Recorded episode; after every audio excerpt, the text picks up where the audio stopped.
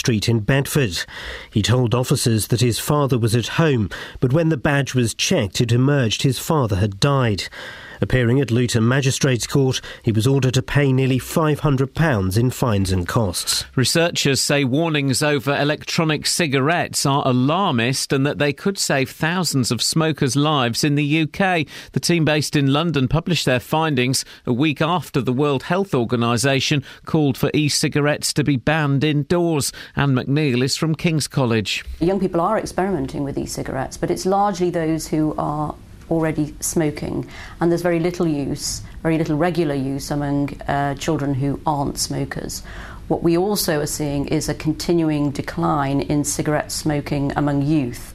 So there's no evidence that e cigarette use is leading to children using cigarettes. The president of Ukraine believes a ceasefire deal with Russia could be reached within hours. Petro Poroshenko says he's cautiously optimistic a deal can be reached with separatist rebels. He was speaking at the NATO summit in South Wales, where tougher sanctions against Moscow are expected to be announced today. A man from Rickmansworth will today pay tribute to his uncle, who was on board the first ship to be torpedoed by the Germans in World War One. 22 year old William Stern lost his life when HMS Pathfinder went down off the coast of Scotland exactly 100 years ago today. His nephew, 85 year old Malcolm Stern, will be helping to lay a wreath at the site of the wreck. I've been following the history of my uncle for about the last 10 years, and I thought I just wanted to be there myself to pay my respects to say some prayers, and I've had a plaque made which I intend to drop into the sea cast into the sea uh, over the wreck. In sport, Hertfordshire driver Lewis Hamilton resumes his Formula One title battle with teammate Nico Rosberg at this weekend's Italian Grand Prix. Practice starts at Monza this morning, and Bedford Rugby Club start their championship season this evening with a trip to Nottingham. The weather, another cloudy and misty start for many, but with some limited bright or sunny intervals later. A maximum temperature 21 degrees Celsius, and you can get the latest news and sport online at bbc.co.uk slash three counties.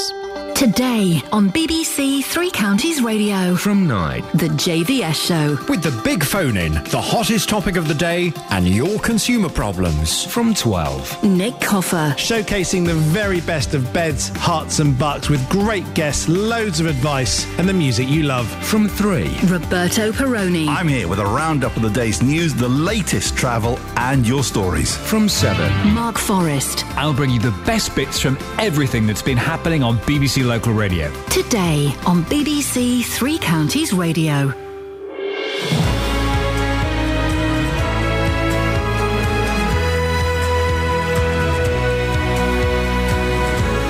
Morning, this is Iain Lee, BBC Three Counties Radio. It's Friday.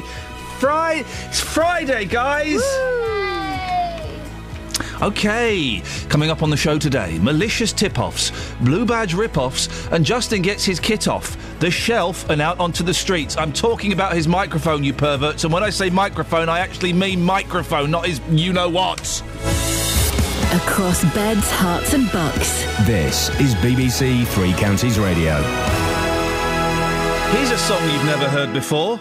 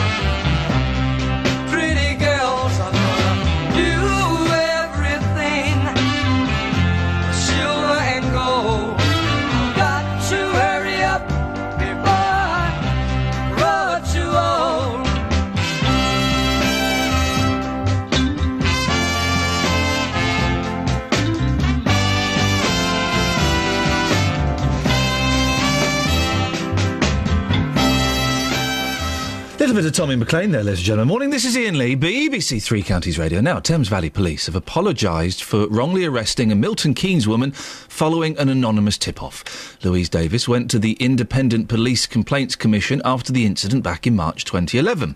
The watchdog found the call to Crime Stoppers was malicious, and officers hadn't done enough work, uh, enough to work that out. Well, I spoke to Louise yesterday, and this is what she told me. it was very late. Um, a bit odd for someone to knock the door at that time of the night. Um, and then uh, I heard my mum struggling at the door. I heard her say no, no, and uh, they just basically barged through. My mum um, got pushed up between the wall and the door. How many police officers were there? Two. Two, Uh, okay. At one point, I didn't really believe there were police, and um, I think that's what my mum felt as well. It just didn't seem to make any sense. But um, from what what happened was, I heard that they had a, uh, a warrant to search the house for Class A, Class B drugs. This is what he said. Um, he then lodged his foot in between the door and the frame, so my mum couldn't keep the door, you know, uh, at the position she was trying to keep it at. She didn't want to let them in, basically, because didn't. I don't think she believed they were police. The way he was so aggressive, because we never had any involvement with the police, it didn't seem to make any sense. And I can understand where she was coming from, but basically, what happened was they pushed the door open. It was you they were looking for specifically. Yes, they said to me, sit down. And if you can understand, in your own home, when you've never been involved with the police and you didn't know what was going on, it was, one, very rude of him to say that, and also it was very scary. My, I was just trembling, and my legs were shaking, and my arms were shaking. Um, and uh, sat down, and he said they had a warrant to search the property for drugs. And um, apparently then it changed to burglary, theft. They said it was a burglary, a theft. Um, wouldn't say much else. We tried to get information out of him. My mum then rushed to get the the other pages to go and try and get a number to ring a solicitor um, because it all seemed a bit uh, odd. Um, then they said dates. They said dates for January uh, 2011. Um, again, didn't make any sense. Um, they wouldn't say much more than that. And then uh, on the sofa, I came out of hospital about a week before. I had um, an infection I was being treated for, so I was still a little bit sore and still was resting at home. And um, I had my discharge bag near the sofa. I just took my rest of my antibiotics that evening. And the female officer picked up the green discharge bag and said, "Is this yours?" I said, "Yes." And she poured it all over the sofa, rummaging through the boxes, um, and said, um, "You're on all this. What are you on this for?" And I said, I've got medical conditions. And then I had to explain to her what conditions I had. Um, and then I, I was arrested and um, and uh, my family pleaded with them, saying that I wasn't well, leave her alone, but they wouldn't listen. This all came from an anonymous tip-off, didn't it? It did. When did you find that out? And, and, and obviously, without mentioning any names, any idea who would have done that? Not a clue. Apparently it came from uh, anonymous tip-off through Crime Stoppers. Um, the dates didn't seem to match, apparently, from what the IPCC have investigated. And um, basically it was just anonymous tip-off. It was malicious. You have had a, a, a particularly long battle to get Thames Valley Police to accept any responsibility in this case and that they may have been doing something wrong. Finally, an appeal to the IPCC uh, was successful. How did that make you feel?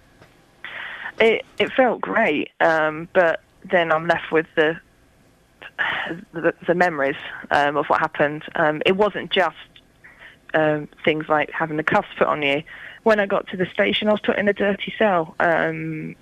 To be poorly and put in a cell for a crime you did not commit, um, they basically didn't have a clue what was going on, and it was absolutely petrifying. Uh, you got an out of court settlement, six and a half thousand pounds. Does, uh, does that help? How does that help?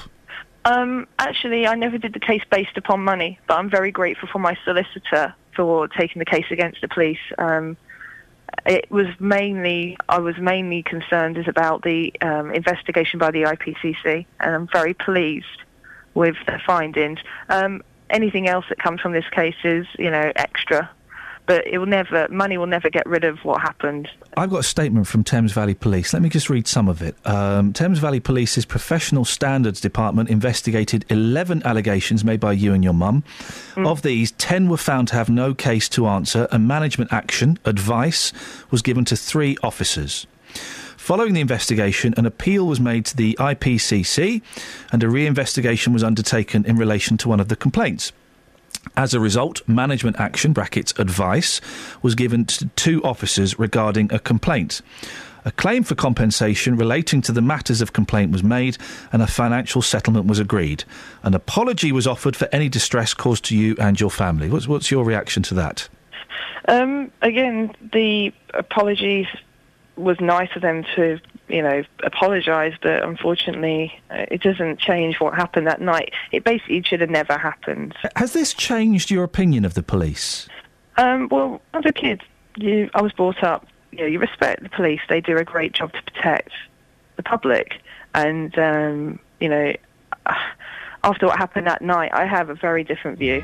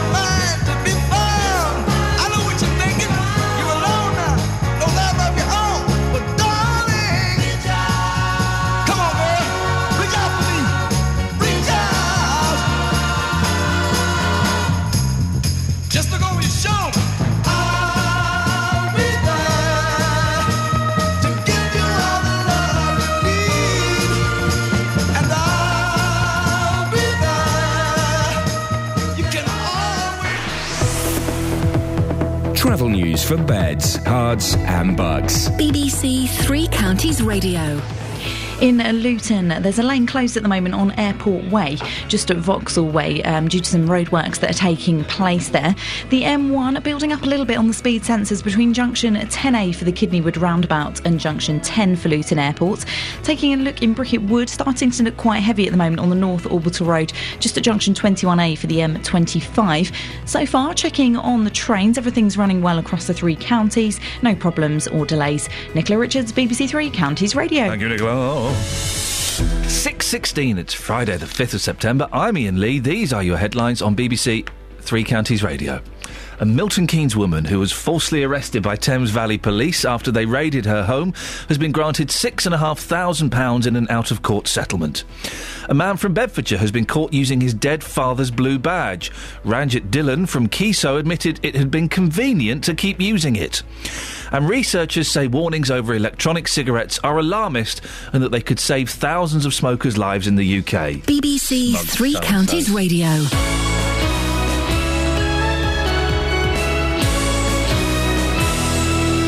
Inside Out out, we investigate the beauty treatment that could leave you with severe burns. When the consultant. Hi, I'm Simon. I'm a saxophonist. If you hear a whisper, give us a shout.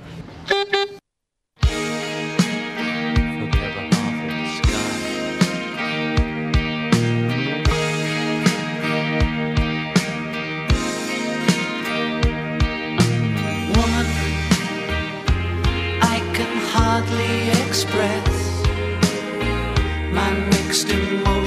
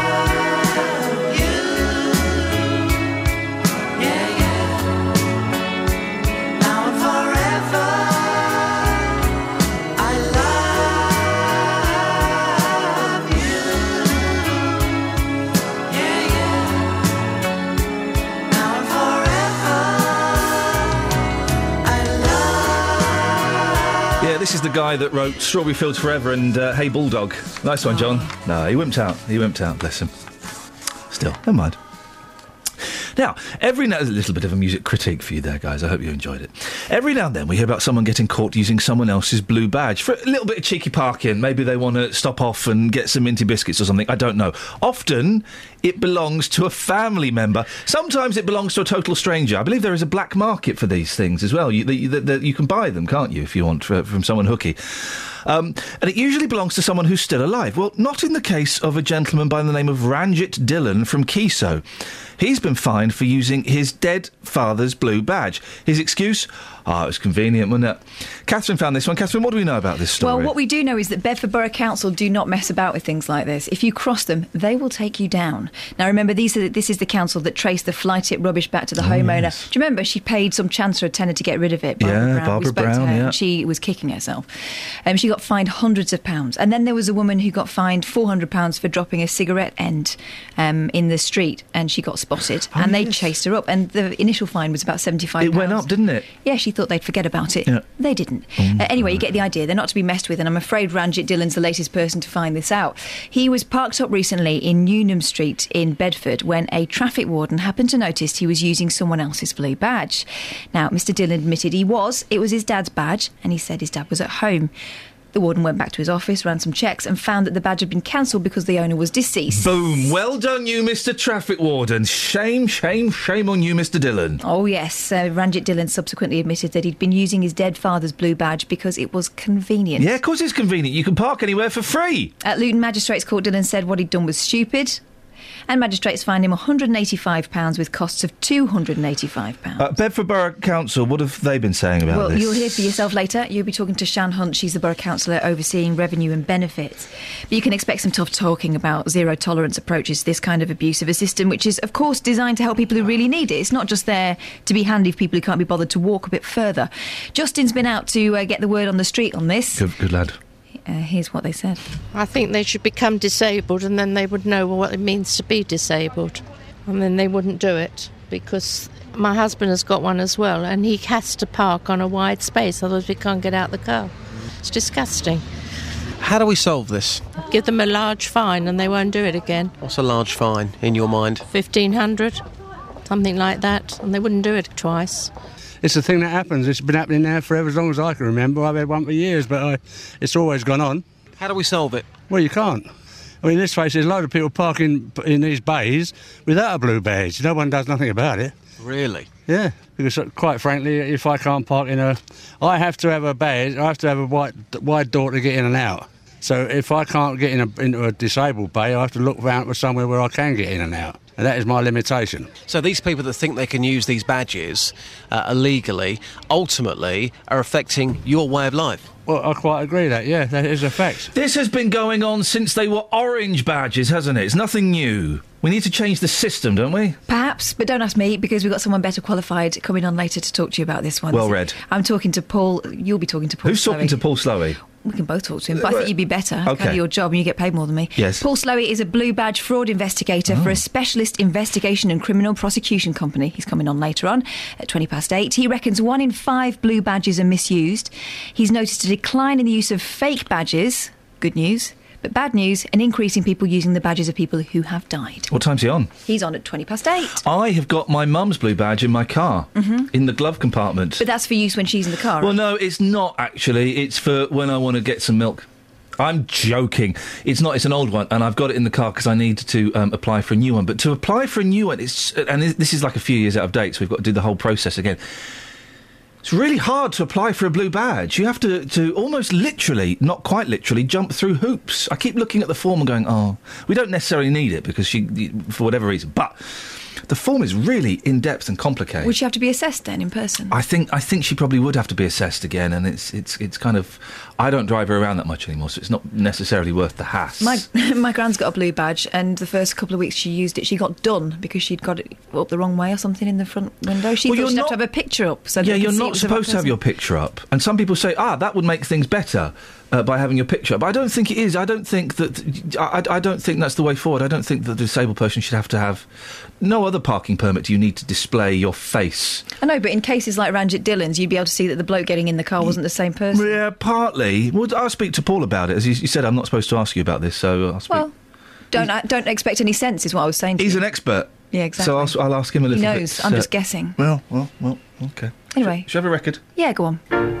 Ever in your life see a diver kiss his wife while the bubbles bounce about above the water? Come again? Come Did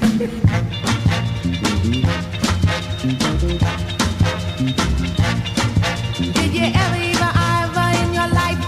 Oh, see a diver, diva, diva kiss his wife, we whoa. Oh, way beneath the ocean in the kingdom of the sea while the bubbles bounce about above the water. No, I've never even never in my life lead no see no diver, diva, never took no white wood whoa. Way beneath no ocean, in no kingdom of no sea, while no bubbles bounce back above no water. Well, if you're looking while they kiss and you recognize the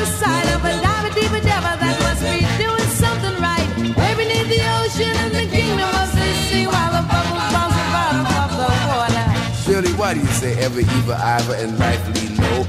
And diver, diva, never, and when you say wife, you say we Why won't. not say ever, ever, ever, and life lead low and diver, diva, dever, and wife we woe. Well, why are they kissing the ocean? In what kingdom of the sea? And why are bubbles bouncing about above the water? Well, beneath the ocean is private, and the kingdom is the sea. And kissing down there's gonna bounce up bubbles naturally. So when you see the bubbles bouncing, you recognize the sight of a diver, diva, devil doing something right. Way beneath the ocean in the kingdom of the sea, while the above the water.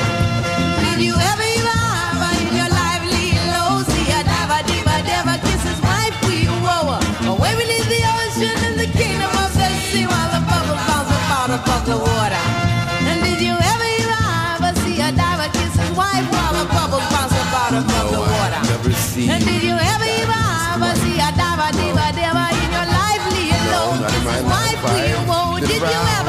Around, but never have I did you seen. ever? No, I'm afraid I haven't. I haven't seen a diver white. Ever in your life see a diver kiss his wife while the bubbles bounce about above the water? No, that bubbles bounce. Did you ever? Just don't fit in. Did you ever? And did you ever? I've never. No, never. Never. Never. Did you ever?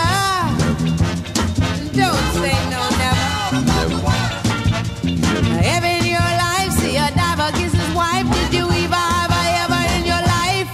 No.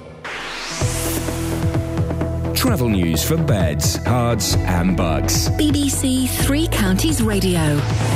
Do expect some delays in Roxton on the Great North Road, just approaching the Black Cat roundabout. Some major roadworks continue there, often causing delays through the rush.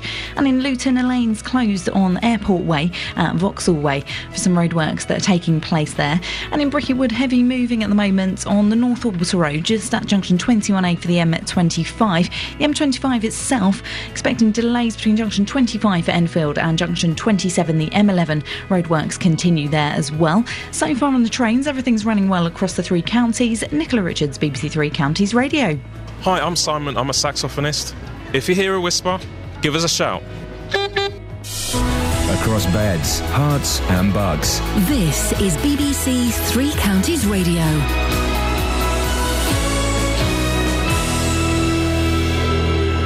It's 6:30. I'm Simon Oxley. A Milton Keynes woman who was falsely arrested by Thames Valley Police after they raided her home has been granted six and a half thousand pounds in an out-of-court settlement.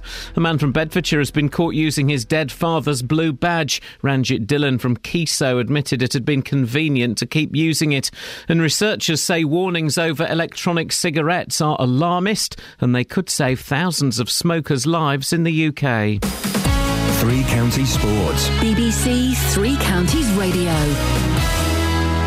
Hertfordshire driver Lewis Hamilton resumes his Formula One title battle with teammate Nico Rosberg at this weekend's Italian Grand Prix. Practice starts at Monza this morning following the controversial collision in Belgium. I mean, I, I've been racing with him for a long, long time, so we have a foundation that we can work off. And um, ultimately, when you're driving at the speeds that we're driving at, you have to feel good that the guy next to you is is going to give you the space or, or make the right decision so you don't collide. So I'm, I'm going in, into the weekend like it's another new day. It's another race. Nothing's really changed for me.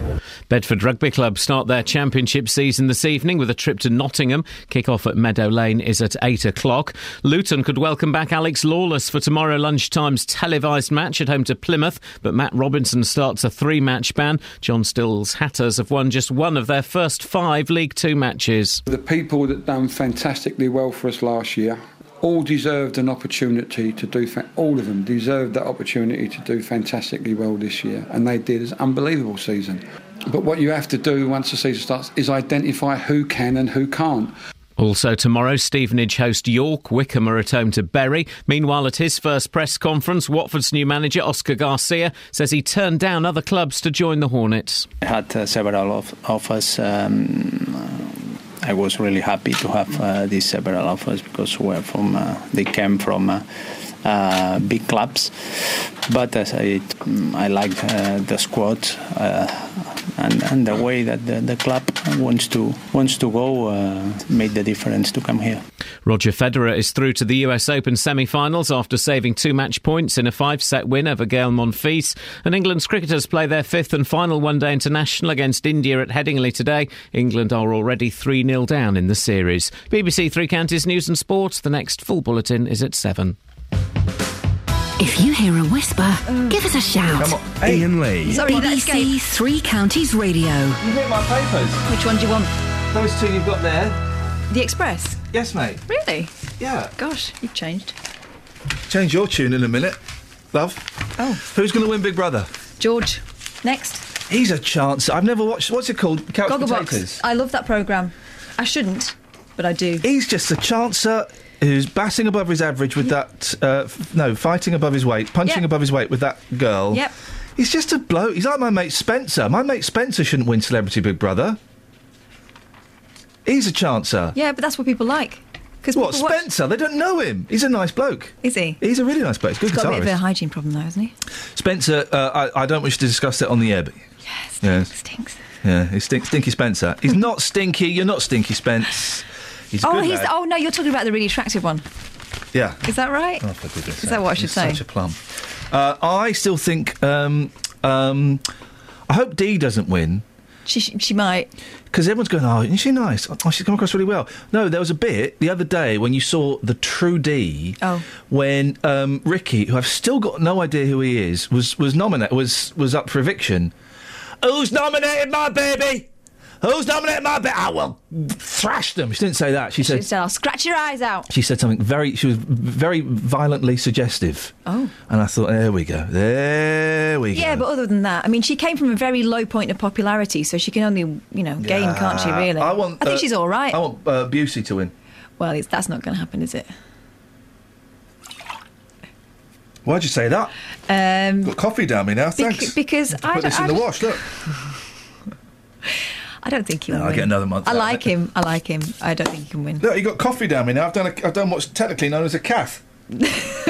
no, you're not quite been uh, liberal enough with your smattering. Hey, do kids still lick batteries? They shouldn't. They shouldn't. But there's there's Of course something. they do. They put everything in their mouths. There's something about getting uh, one of those rectangular. Ba- oh, I thought of another word today that people don't say. What was it? It was a good one. Health hazard. Potential death trap. No, no, no, no, no. It was a. I'm annoyed I got coffee down me now. I was gonna. Dinner medal. No, oh yeah. No, that, uh, I remember it was coming off the M25 onto the M1. Right, I wasn't there, so this isn't helping me. Okay, Junction 8. Yeah. Coming up the motorway. Hemel. Hemel. I don't know. Uh, kids don't check, check batteries anymore with their tongues. Was that checking? I just thought I was being weird. It's fun, licking a battery. There's a strange sensation that goes mm-hmm. with it, Oh. and it probably is accompanied by something that's not good for your health. It's if you've got children who've got toy trains or toys or anything that require batteries. One of the most several annoying battery things here. When I spend a fortune on rechargeable batteries and they run out and my wife throws them away. okay, thanks a lot for that. You plum.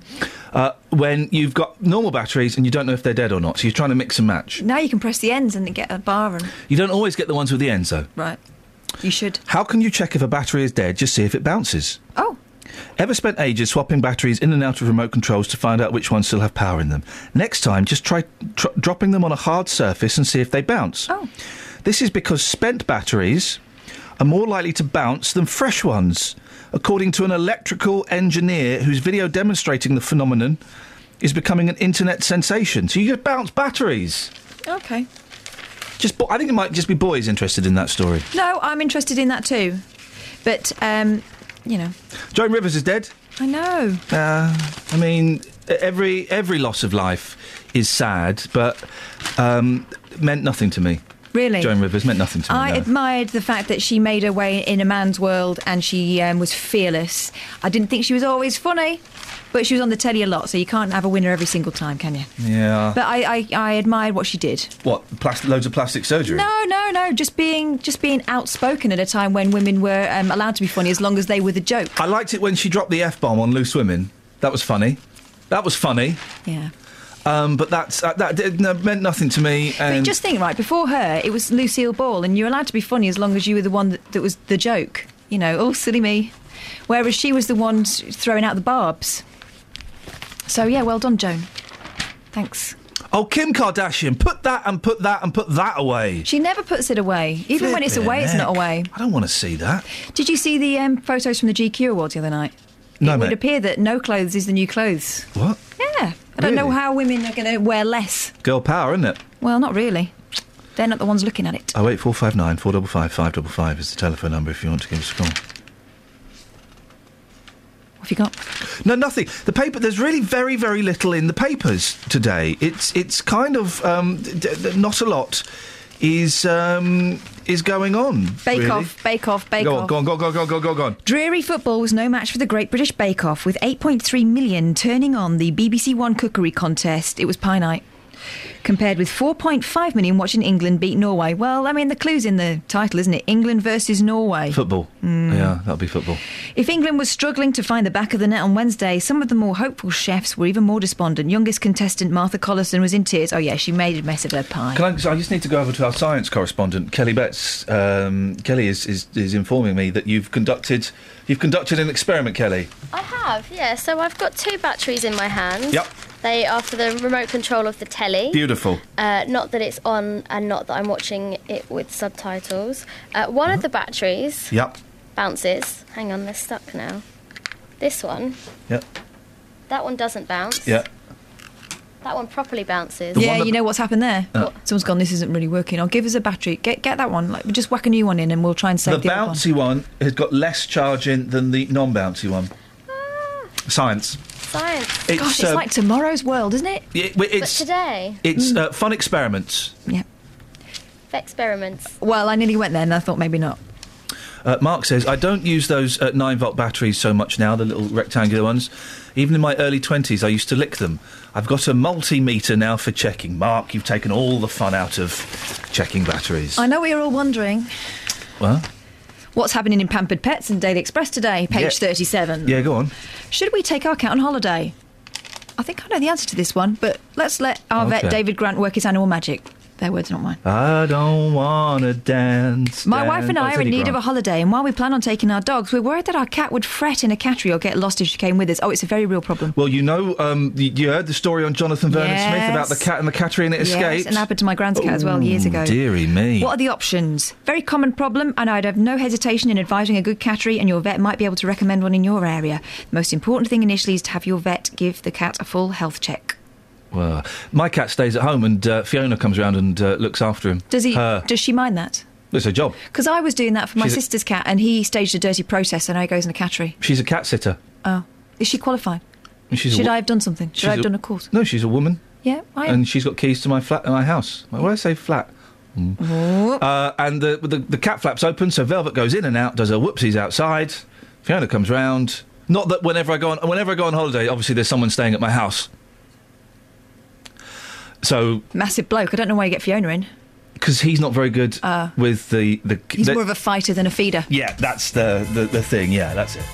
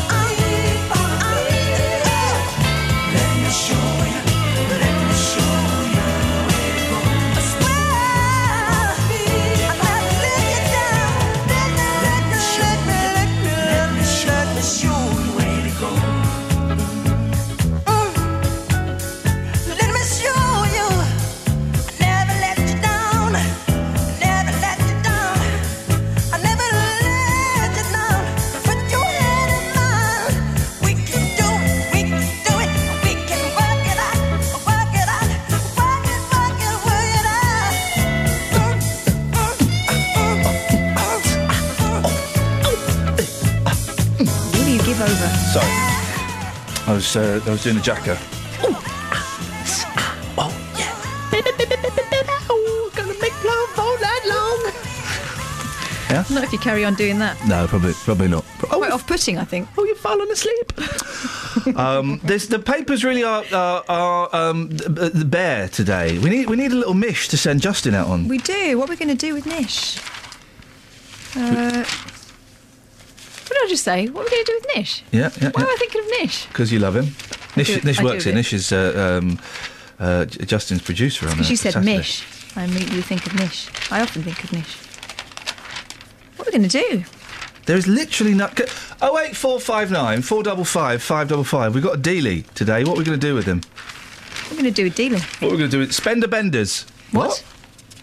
Spender benders. It's not people who are hot for 1990s cop series starring Jimmy Nail. Workers have four days of living it up after payday, then are left counting their pennies for the rest of the month. Okay. Slippery customer. A man was given a conditional discharge after admitting stealing condoms and lubricant from a chemist in Exeter. That's a news story. Wow, that just shows you how little there is to discuss. Here we go. Here we go. Here we go. A raging motorist swore at a cyclist 25 times in 35 seconds, a court heard. Good gracious. Mark Baldwin, 60, was filmed hurling the abuse at dad Eddie Bell, 38. He had complained Baldwin's Jaguar XF was in a cyclist junction box. Baldwin of Kent pleaded guilty to threatening behaviour. Now, I had to pretend to film. I don't know why I pretended. I don't know why I just filmed them. Some uh, rather uncouth gentlemen uh, in a car on the motorway the other day because they were going to ram me. What had you done to inspire this rage? Nothing. Hmm. No, I'd done very, very little. What they had blocked, I, I was trying to pull out into the next lane, right? And they were driving like idiots and wouldn't let me pull out. Right. Wouldn't let me, wouldn't let me, wouldn't let me, wouldn't let me, wouldn't let me, wouldn't let me, wouldn't let me. And then I managed to pull out. Mhm. So I flashed them, the, the, Oh. the lights. Oh. Give them the lights. So it's, to, to say, excuse me, gentlemen, that was a little bit, um, that was, excuse me, gentlemen, that was a little bit annoying. Flash that in Morse code. Right. And maybe my Morse They code. misread your Morse code, My Morse code may not be as hot as perhaps it once was. So then they are. Then they get behind me and they're flashing me, and then they drive up beside me and they're giving me all of that. So I gave them a bit of that as well, if I'm Oh honest. dear. And then they then they they were doing the thing. I've had this so many times.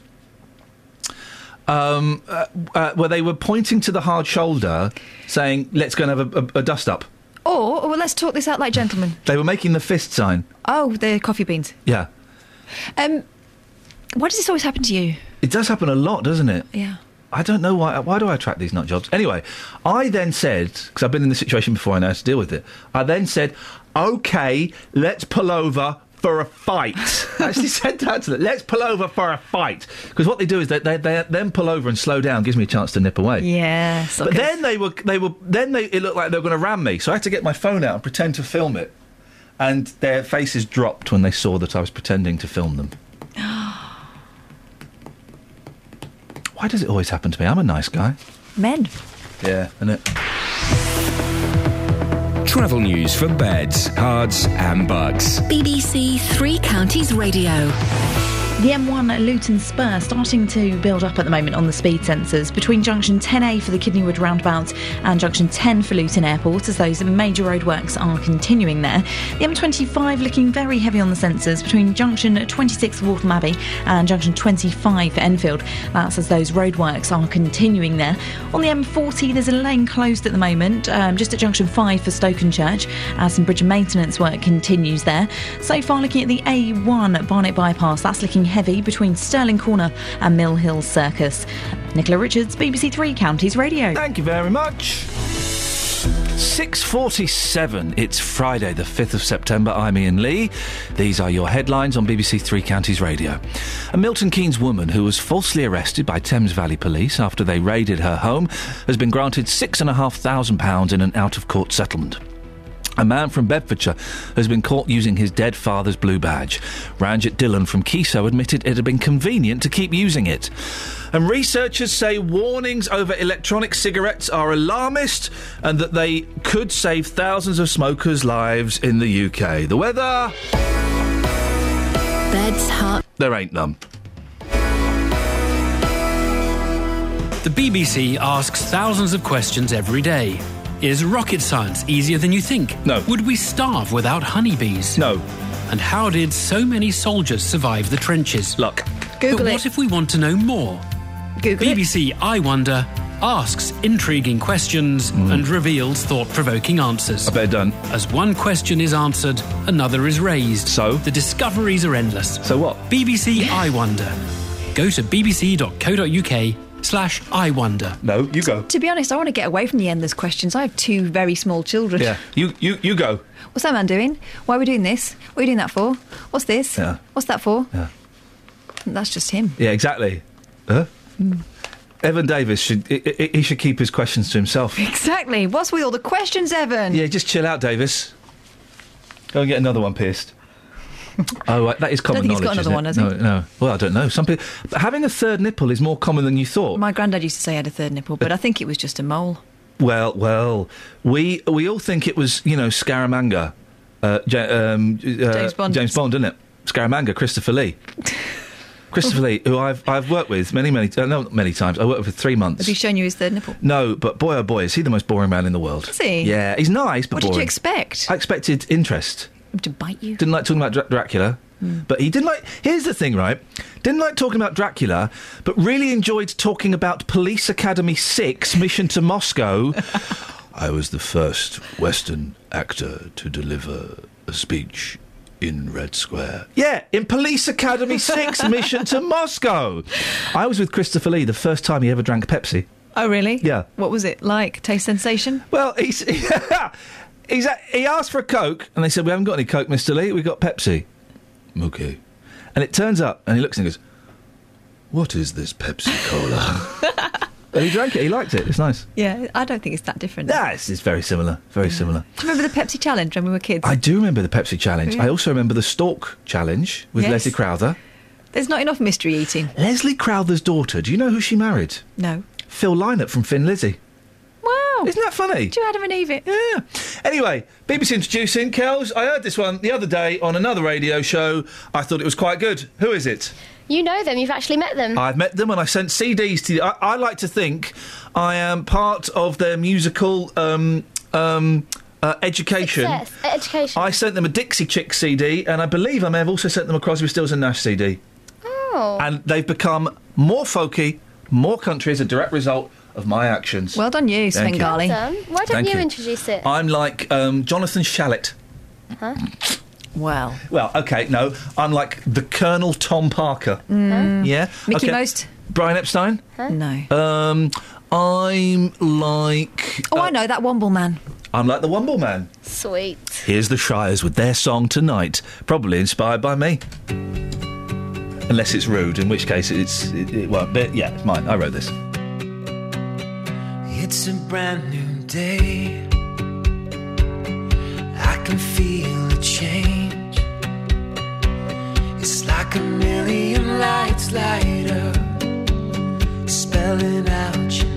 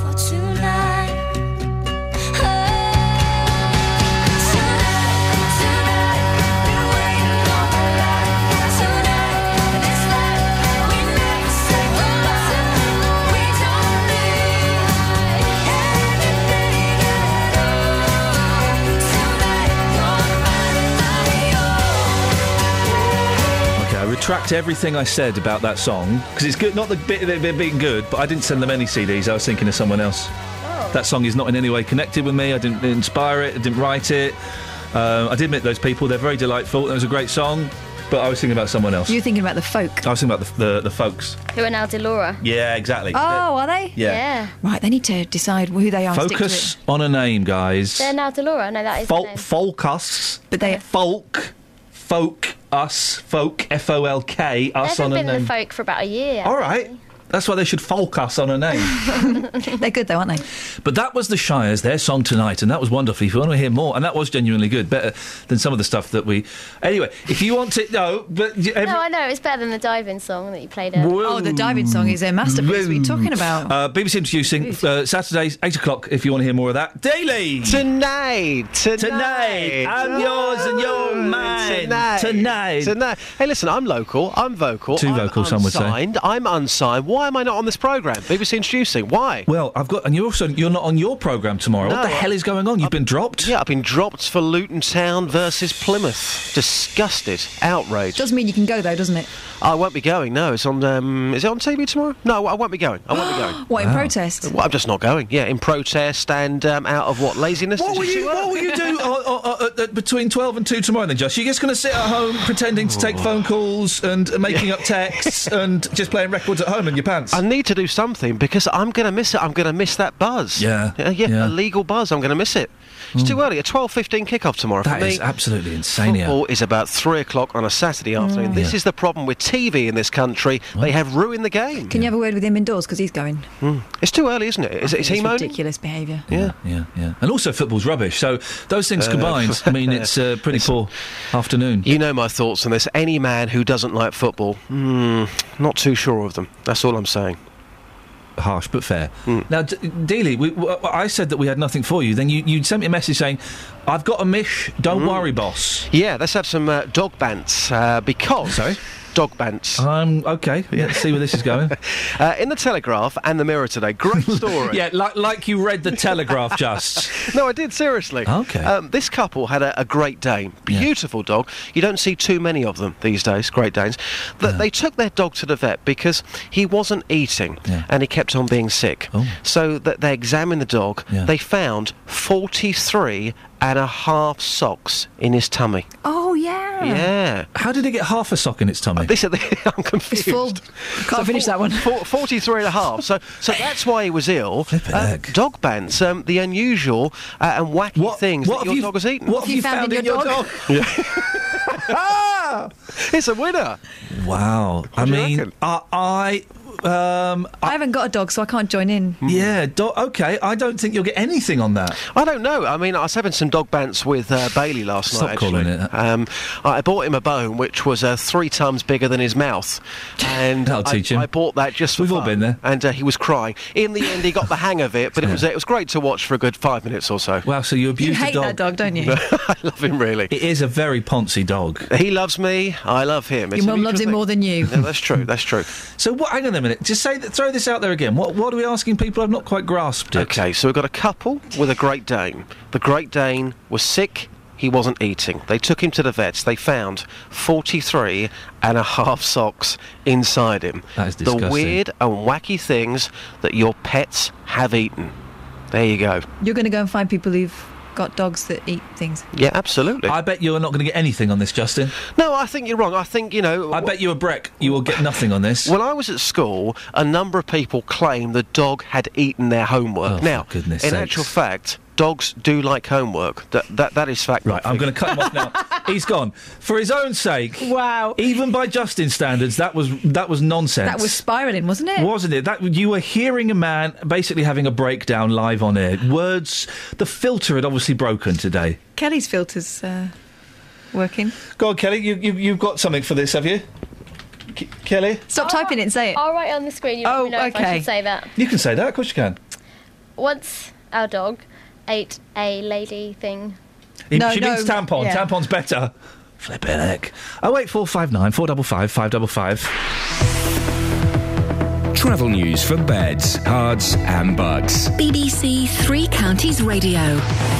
In Bricket Wood, looking very heavy at the moment on the North Orbital Road, just at junction 21A for the M25. The M25 itself starting to build up, heading anti clockwise at the moment, between junction 21, the M1, and junction 20 for Kings Langley. Also looking rather heavy anti clockwise, just around junction 16 for the M40 on the speed sensors. And the Barnet bypass, that's looking slow on camera between Stirling Corner and Mill Hill Circus. Nicola Richards, BBC Three Counties Radio. Thank you, Nicola. So it's a busy show. Should the police be paying out compensation when they get things wrong? People who use blue badges when they're not supposed to? And what has your dog eaten? Here's the news with Simon. Local and vocal across beds, Herts, and bucks. This is BBC Three Counties Radio.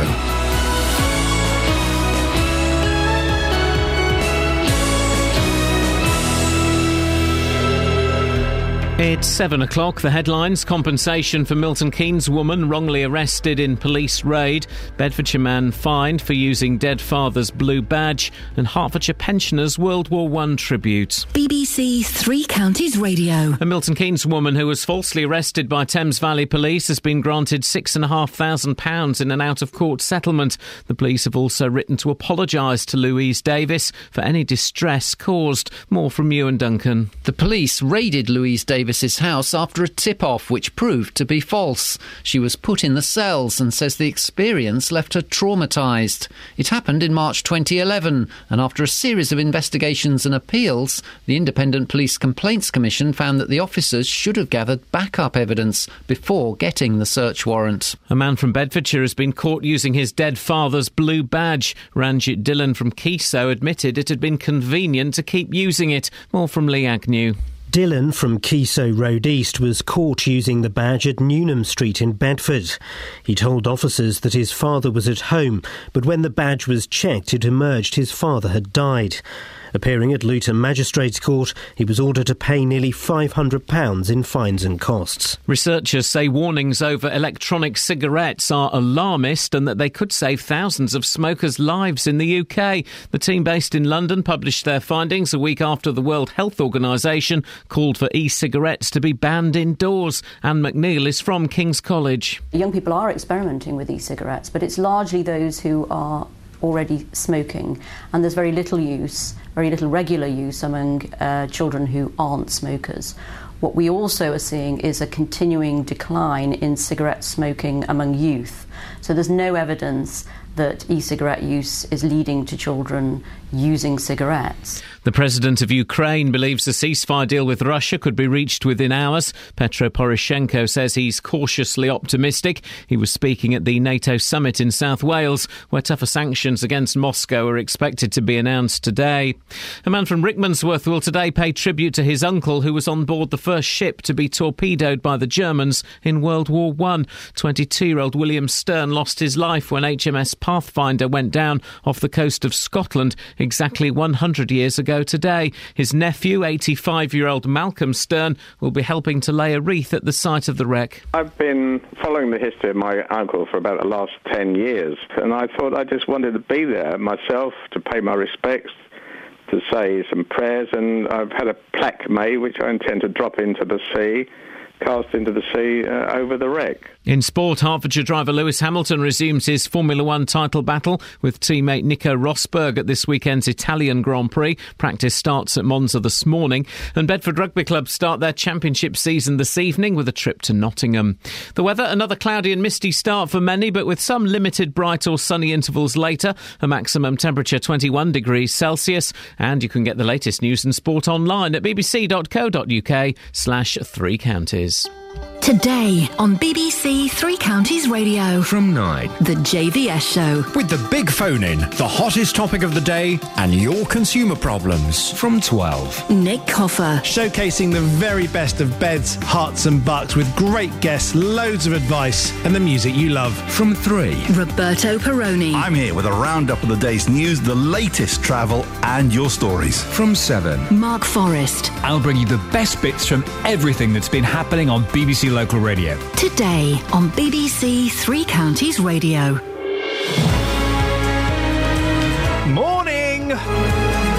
This is Iain Lee, BBC Three Counties Radio. It's Friday and it's, well, it's pretty grim out there. It's grim. What's your You beef? Spoke someone up by accident. Oh. Apologies to that student. Eee. Did you dial the wrong number? Yeah, Kelly did. Eee. Funny thing was, when we first asked who she was, she, she said yes. What? Well, we said, is that Student? Yeah. Mm, uh, did you tell them we were heart? We should have. Yeah, they always, always, always blame somebody else. Lots coming up on the show this morning. Should the police pay out compensation when they wrongfully arrest someone? Can we find someone uh, uh, to admit that they've used a blue badge when it wasn't theirs?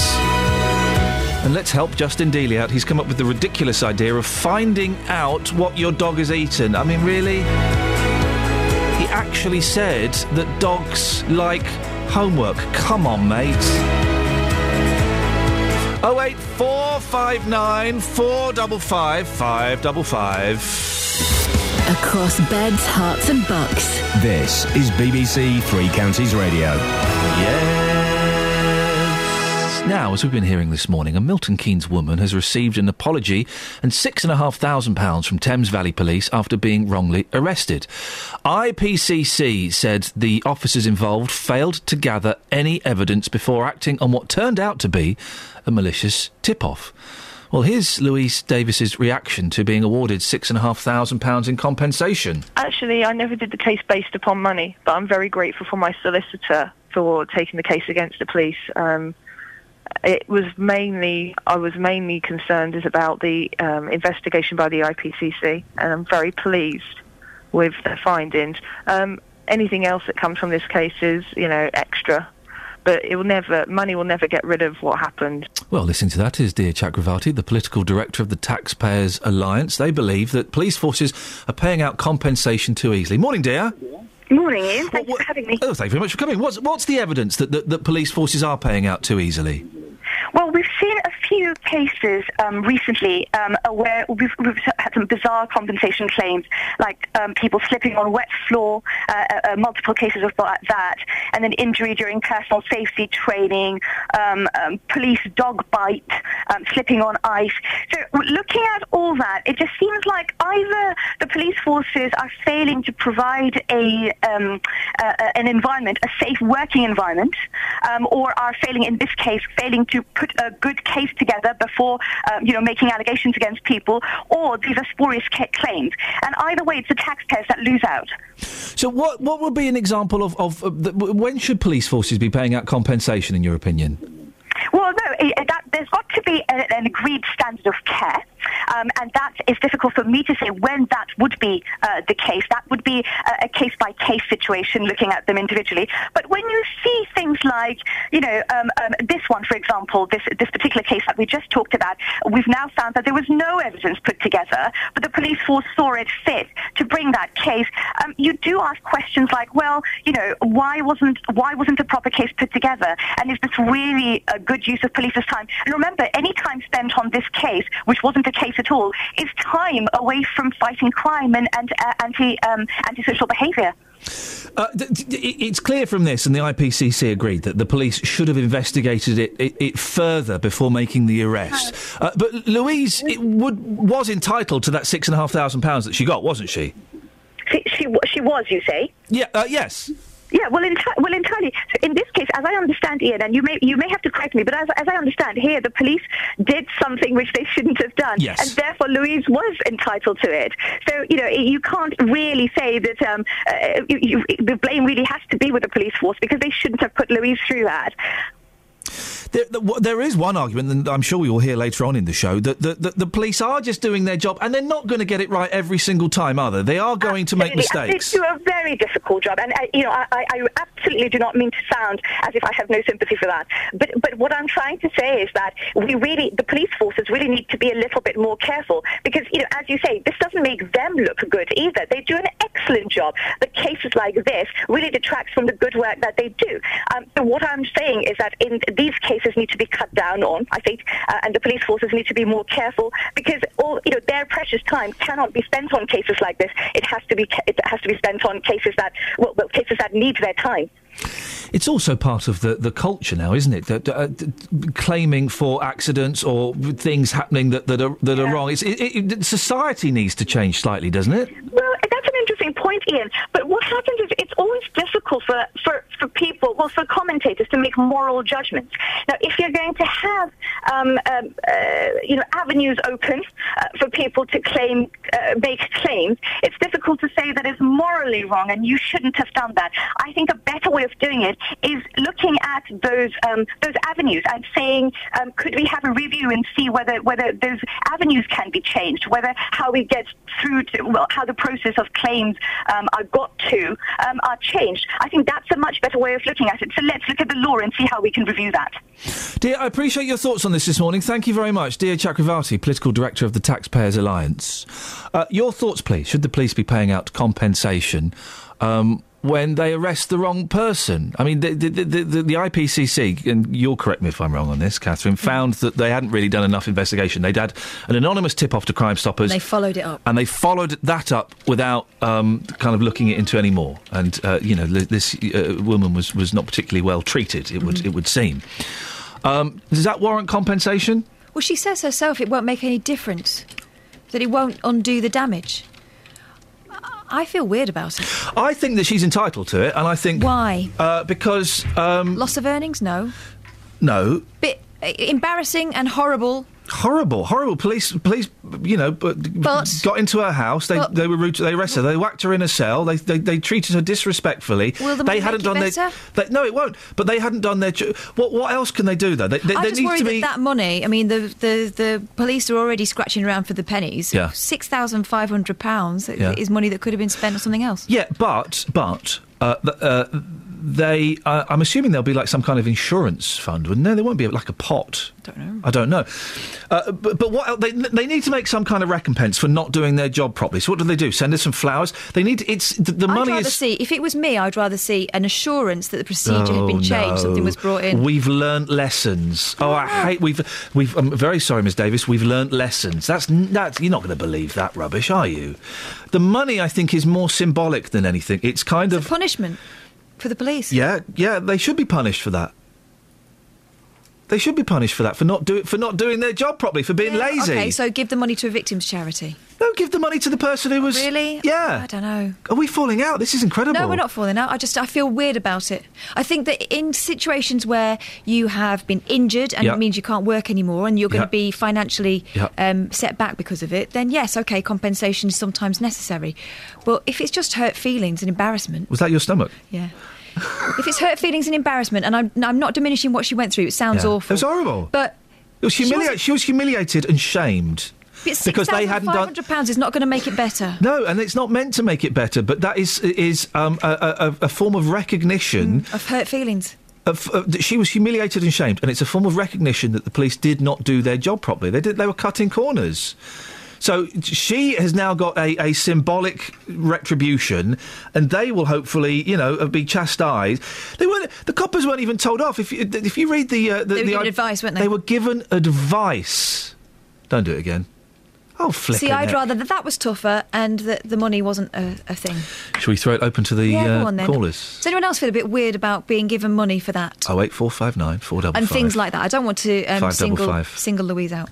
But what I'm saying is, if there's been no injury, you've no loss of earnings, no damage done, as go. far as we know. She wasn't suing for damage to the house. Yeah, that was my stomach. Wow, they're talking to each other, aren't they? Yeah, they're like uh, what They're are arguing. They're like Furbies.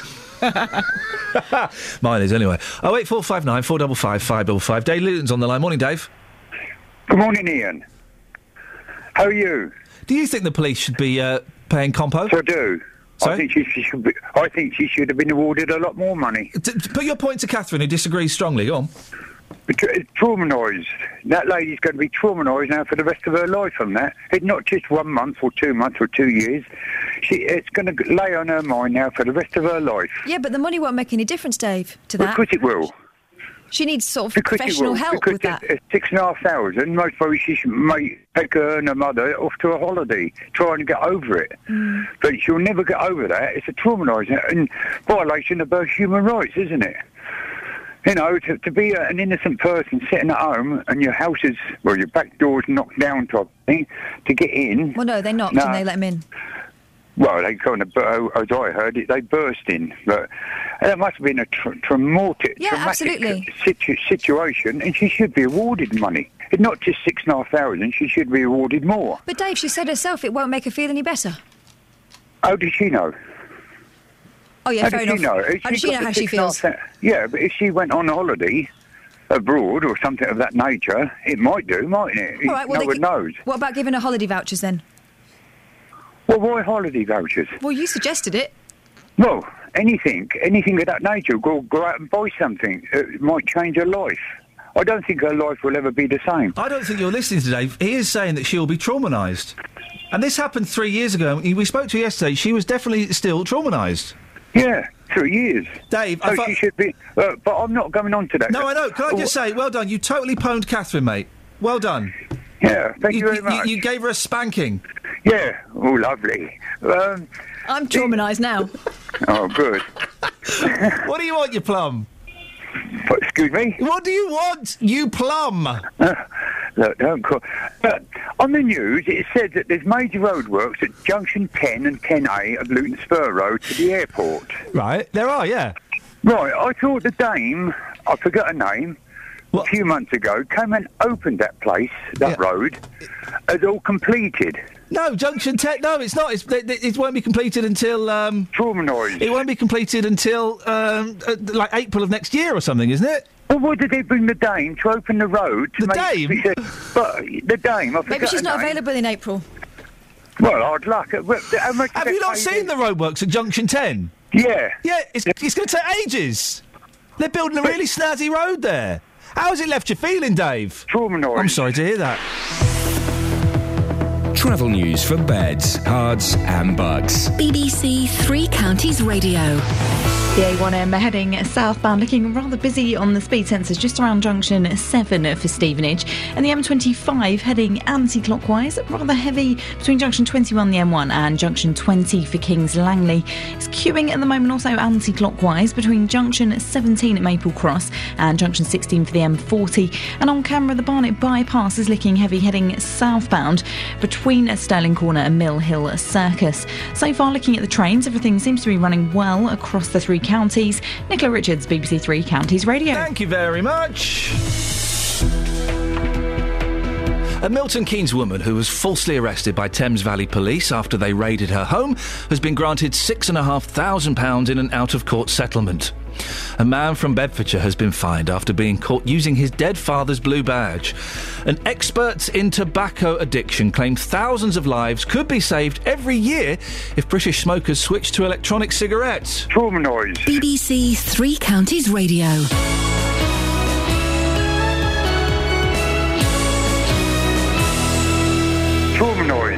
Trauma noise.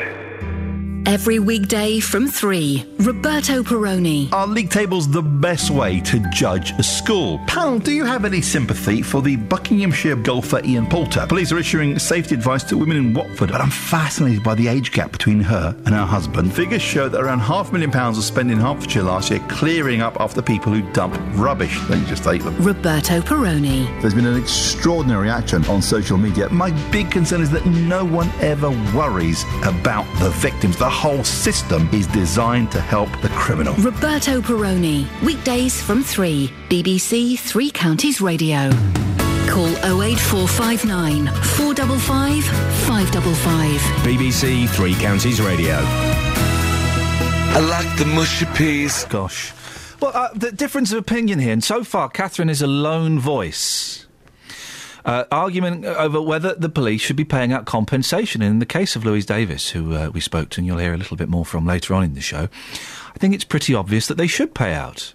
Right, it's it, it's a waste of money in as much as the police shouldn't be in a position where they have to pay out, but they muffed up and they muffed up spectacularly. Your thoughts, please. Oh eight four five nine four double five five double five. Something else that you might like to call in about blue badges pops up every now and then.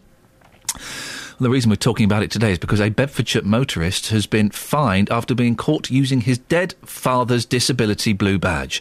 Ranjit Dhillon from Kiso admitted it had been convenient to keep using it. Yeah, I bet it was. You get free parking and you can go pretty much anywhere.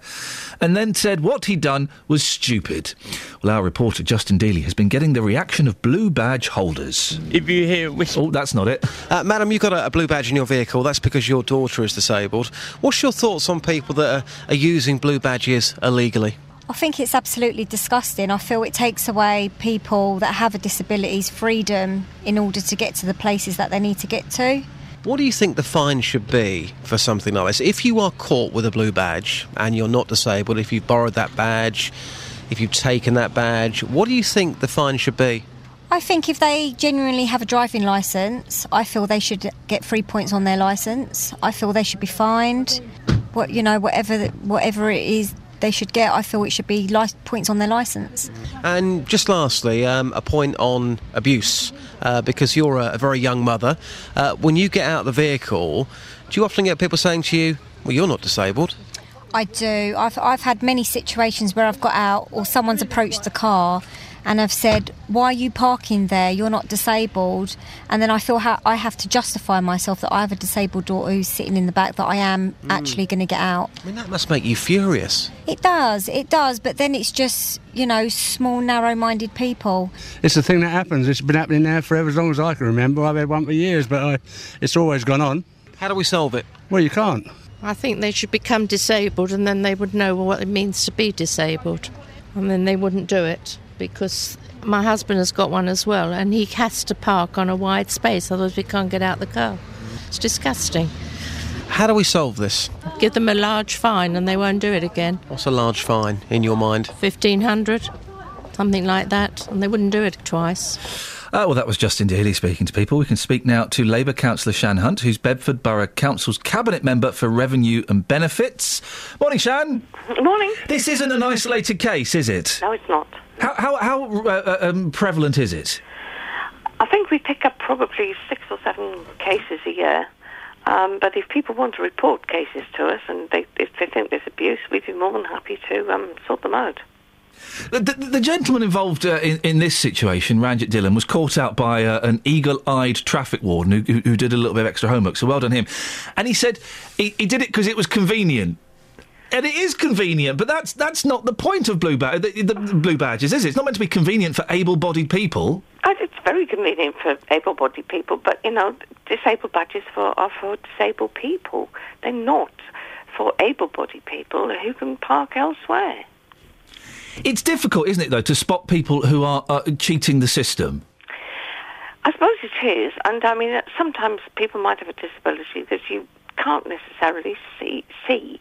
Um, you know, they might not be in a wheelchair, but on the other hand, they might have a heart problem, or they might have um, a problem with a bowel, or something like that. Um, but you know, if they are genuinely disabled, they deserve the badge. And quite frankly, the government have changed the rules and tightened them up so much. You really do have to prove that you are disabled. Do you get many disabled people complaining that they can't access the disabled spaces because of drivers who, who, who are parking there that shouldn't be parking there? Yes, quite frequently. Um, the people think that they can just park where they want um, because it's convenient. And uh, you know, we need to think about um, uh, about making sure that disabled people are able to get on with their lives as best they can. You know, being disabled. Uh, uh, what's finally, Shan? What's Bedford Borough Council's message to those people who are using uh, blue badges illegally? You'll get prosecuted It's something you take very seriously, isn't it? Very, very seriously. And I mean, I think the lady that said um, they should have points on their licence, I agree with that as well. A fine perhaps is not quite enough. Points on the licence, I think, would uh, would uh, be much more of a deterrent. Shan, I appreciate your time. Shan Hunt, Bedford Borough Council's Cabinet Member for Revenue and Benefits. The First Lady that Justin was talking to, to there. One of my great pleasures in life, and this isn't this petty of me, uh, is uh, I haven't done it for a while because, as I say, I haven't got a blue badge for my mum at the moment. I, I need to, to, to go through those forms. But I have many times been out with my mother and parked in disabled bays and put the badge in the window.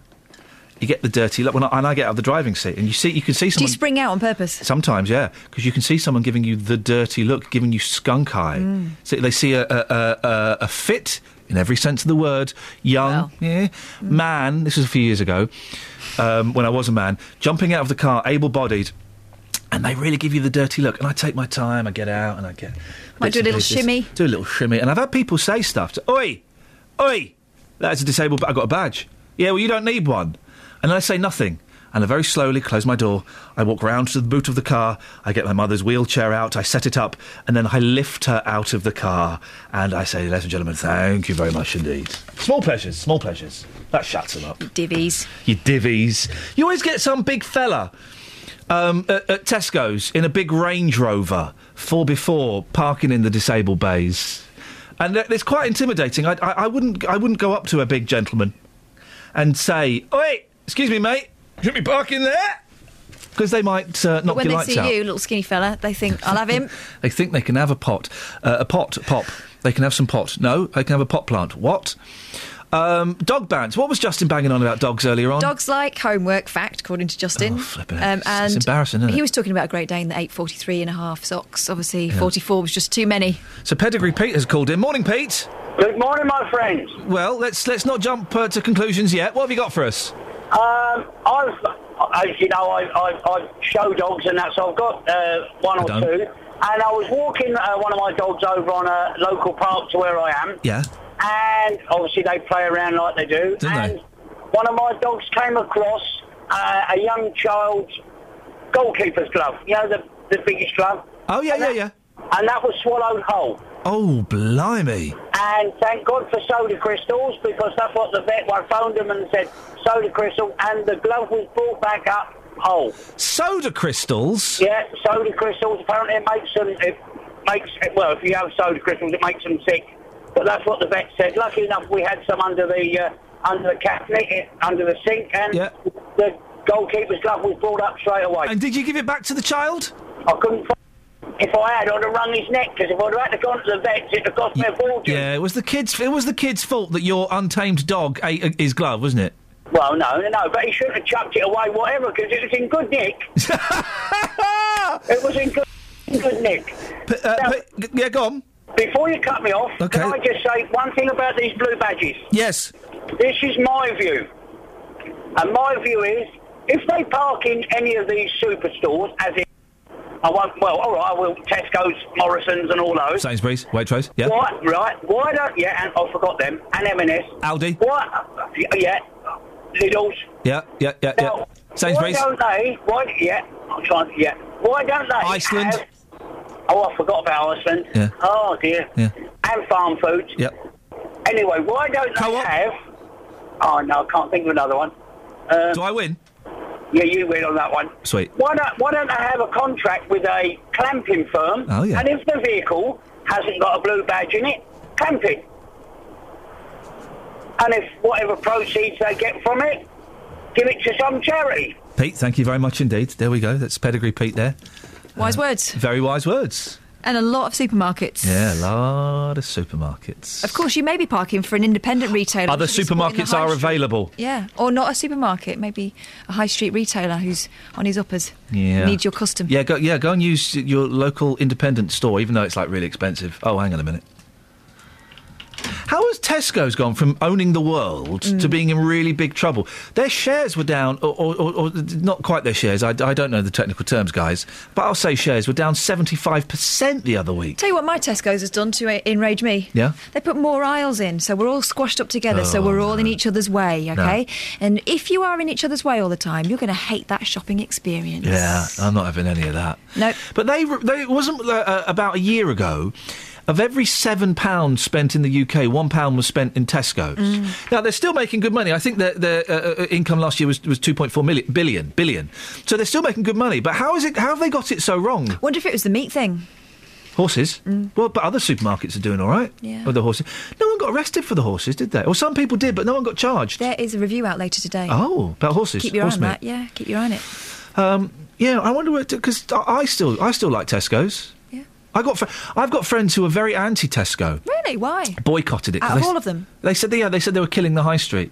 Well, um, Yeah, well, uh, yeah, but it's cheap, isn't it? did I tell you about the shop I saw in um, Greater Manchester when I went last time? Uh, Teco Express. Teco Express. Same livery and everything. Wow. Cheeky chances. By livery, you mean font, yeah?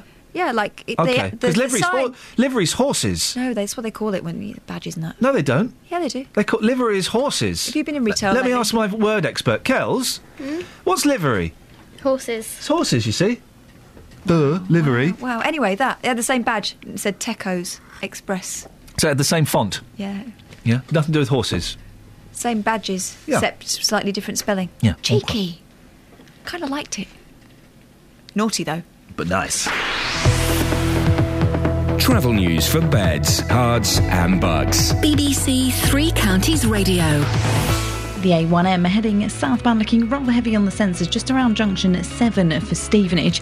And the M25 heading anti clockwise, two lanes are closed at the moment between junction 22 for St Albans and junction 21A. And that's due to a vehicle fire there, so to approach with care. Also heading anti clockwise heavy between 21 the M1 and junction 20 for Kings Langley. And the Barnet bypass, that's queuing at the moment between Stirling Corner and Mill Hill Circus. And taking a look at the A10, the Great Cambridge Road, that looking heavy between Bullsmore Lane and Southbury Road. No reported problems on the trains. Nicola Richards, BBC Three Counties Radio. Just got a, a tweet from someone who says, I used to work with a bloke who knocked out fake blue badges for £80. Wonderful value. Traumatised. Across beds, herts, and bucks. This is BBC Three Counties Radio.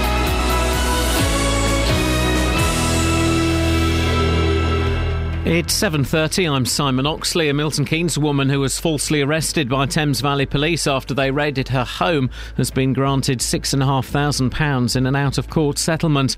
A man from Bedfordshire has been fined after being caught using his dead father's blue badge. And experts in tobacco addiction claim thousands of lives could be saved every year if British smokers switch to electronic cigarettes. Three Counties Sports. BBC Three Counties Radio. Hertfordshire driver Lewis Hamilton resumes his Formula One title battle with teammate Nico Rosberg at this weekend's Italian Grand Prix. Practice starts at Monza this morning following the controversial collision in Belgium, with Mercedes team boss Toto Wolff warning the pair to race cleanly. We have made it very clear that this is an unacceptable scenario for us. You know, we don't want this to happen ever again. And the consequences are very easy. If we are not able to manage the two of them following the Mercedes Benz racing spirit, then we need to admit that and uh, take decisions and take consequences of, um, you know, having a different lineup probably. Bedford Rugby Club start their championship season this evening with a trip to Nottingham. Kick-off at Meadow Lane is at 8 o'clock. Luton could welcome back Alex Lawless for tomorrow lunchtime's televised match at home to Plymouth, but Matt Robinson starts a three-match ban. John Still's Hatters have won just one of their first five League Two matches. The people that done fantastically well for us last year all deserved an opportunity to do. Fa- all of them deserved that opportunity to do fantastically well this year, and they did. It's an unbelievable season. But what you have to do once the season starts is identify who can and who can't. Also tomorrow, Stevenage host York. Wycombe are at home to Bury. Meanwhile, at his first press conference, Watford's new manager Oscar Garcia says he turned down other clubs to join the Hornets. I had uh, several of, offers. Um, I was really happy to have uh, these several offers because we're from uh, they came from uh, uh, big clubs. But as I I like uh, the squad uh, and and the way that the, the club wants to wants to go made the difference to come here. Roger Federer is through to the US Open semi finals after saving two match points in a five set win over Gael Monfils. And England's cricketers play their fifth and final one day international against India at Headingley today. England are already 3 0 down in the series. BBC Three Counties News and Sport. The next full bulletin is at 8. If you hear a whisper, give us a shout.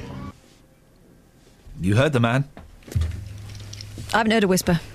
That one's going to be coloured orange. Hang on a minute. What did he say? What's he going to say? If you hear a whisper, give us a shelf. yeah.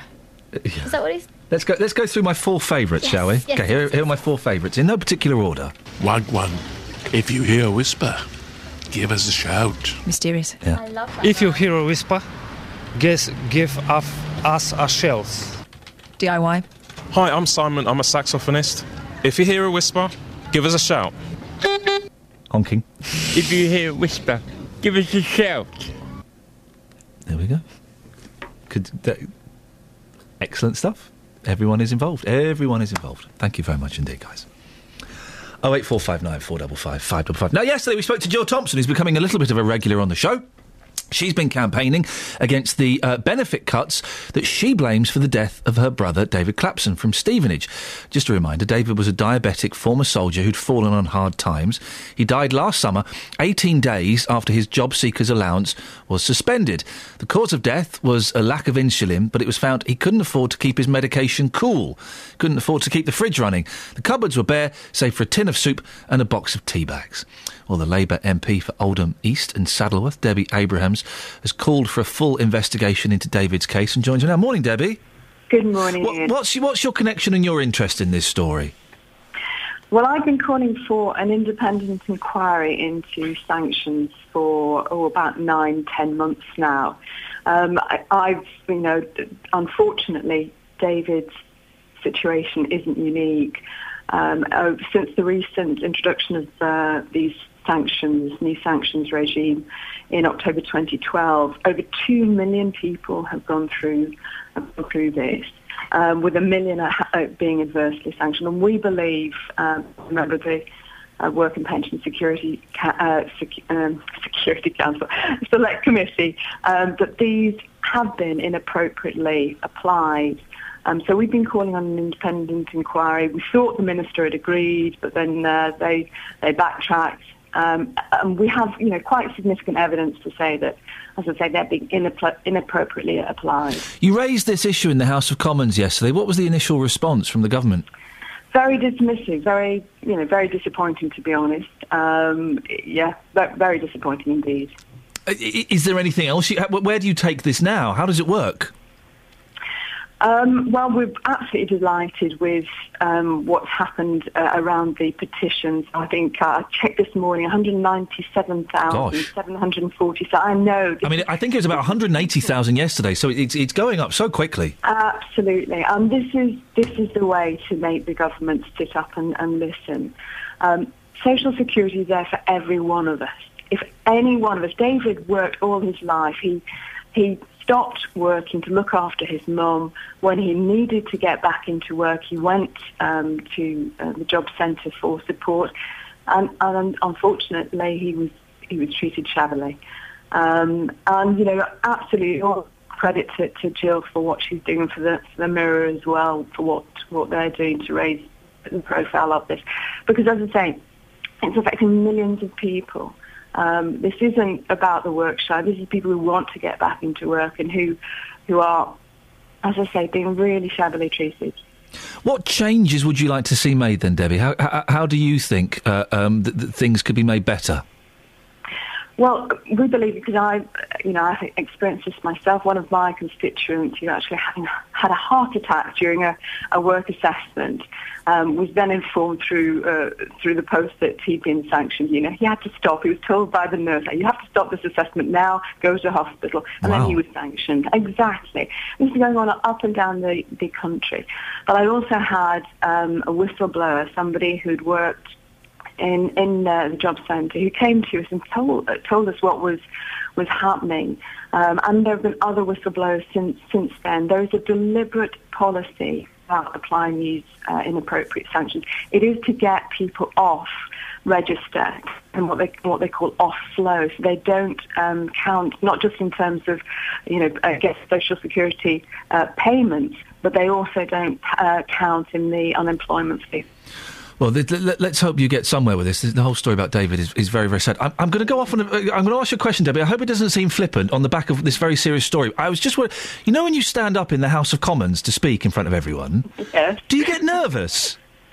Sometimes, sometimes it, it depends. On some some of the occasions are quite, you know, well, really important, aren't they? And Yeah, and it's such a, it's, you know, it's such a, an iconic place and such an historic place to stand up there. I would be petrified. um, I I'm feel very privileged and honoured to, to do the job that I do, and I, I do take it seriously, possibly too seriously at times. But uh, as I say, you, you're there to repre- represent your constituents, and it really, it, for me, I, I, every time I do stand up, I, I, I you know know that. Debbie, listen, I appreciate your time and uh, th- th- thank you very much. And keep in touch and let us know if uh, you make any progress. Labour MP for Oldham East and Saddleworth, uh, Debbie Abrahams, um, who's speaking out on behalf of uh, David Clapson, and of course his sister Jill, who we spoke to uh, yesterday. I've often thought that. I'm glad I asked her that. I was wondering whether I should or not. She took it in the spirit it was intended. I'm sure you do because you know it's not a friendly crowd either. And also, you get all that. And I, I, I, you get all that. Oh, da, da, da. Which is ridiculous. They're grown men and women, and I suspect it's primarily the men that are doing it. You don't hear any. Oh, oh, oh. You don't hear any women doing it. It's but what is that all about? And I know there's an argument. Oh, it's a good bit of theatre. Yeah, but those plums are running our country. Yeah. It's a good bit of theatre, but could you stop that for a minute and actually make some good decisions? Prime Minister's question times. I li- the question time I listen to occasionally, but you just think if I was in a school debate Mm. or an assembly or in a meeting here. And was and someone every time someone made a suggestion or asked a question, oh da da, I'd get suspended or booted out. It's rubbish, And you know it? they get the questions in advance. Oh yeah, so they yeah they so can it's not they, off the cuff. They It's can not, prep an answer. What do you think? Yeah, Prime if I was prime minister, they can pick the ones they can answer yeah, well. prime minister's question time. You just you can just ask any question you want, and let's let's come on then. Let's let's duke this out, mano a mano, Yeah, and see but what you'd happens. have quite a lot of moments where you go, I don't know. Um, let me have a. Can I come back to you on that? Can I call you in the week on that one? I need to check some stuff. I think I think we're going to do this, but let me just check. But then the week after, yeah. you'd get an honest response. You get a number. You get a set number of questions. No, no, no, no, no, and you can avoid the question. Look at us uh, upset with the the the, uh, the political system. You you just avoid the question, and then you, all it is is uh, who was uh, when they talk about it on Five Live. It was who was the cleverest, who did the best put downs, who came off looking like a plum. But you're going to do a good put down because you've got a, a few hours to think about it. You're going to think of the best one. They've got script writers. For goodness sakes, David Cameron and Ed Miliband have got they've got gag writers working for them. They've got the same people that wrote the Fast Show working for them. They haven't, have they? Well, I think David Cameron's got the Fast Show guys, and Ed Miliband's got uh, the Last of the Summer Wine guys. Ah, that explains a lot. Oh, oh, oh, I get would out. love it if you were Prime Minister. I'd- I'd be wicked. If Oh, only dear. just for a day. I don't think just a day, wouldn't I, I don't think you have to do it for a day. In in my uh, utopia, which I'm planning, everyone will be prime minister for a week. You'd have a week of doing it. What if you couldn't be bothered? Yeah, I, wouldn't, I couldn't be bothered. Well, then Can you do mine twice? No, well, 'cause then you can't- wouldn't get you wouldn't get the benefits. I'll do the, the, the writing. you wouldn't reap the benefits of of uh, you'd be put uh, in uh, like I don't know. I've not thought it through properly, like a prison or You something. know what would happen? Yeah. Barack Obama would get fed up. Yeah. Because everyone would want to meet him. Oh, I just want to go and um, Yeah, yeah. and he's for, for heaven's sake, really? Yeah, I don't. Not a new Prime Minister? I do not condone the. Um, I hate it. Uh, this story about these celebrities having their sex pictures uh, uh, put online. Wow, how did we and- leap to that? Well, but you know, you, so, I, I hate celebrities having their privacy invaded, but I wish someone would put Barack Obama's uh, private phone number online. Why? I'd phone it. What would you say? All right, mate. Okay, let's do the, the, the chat now. Okay. Hello.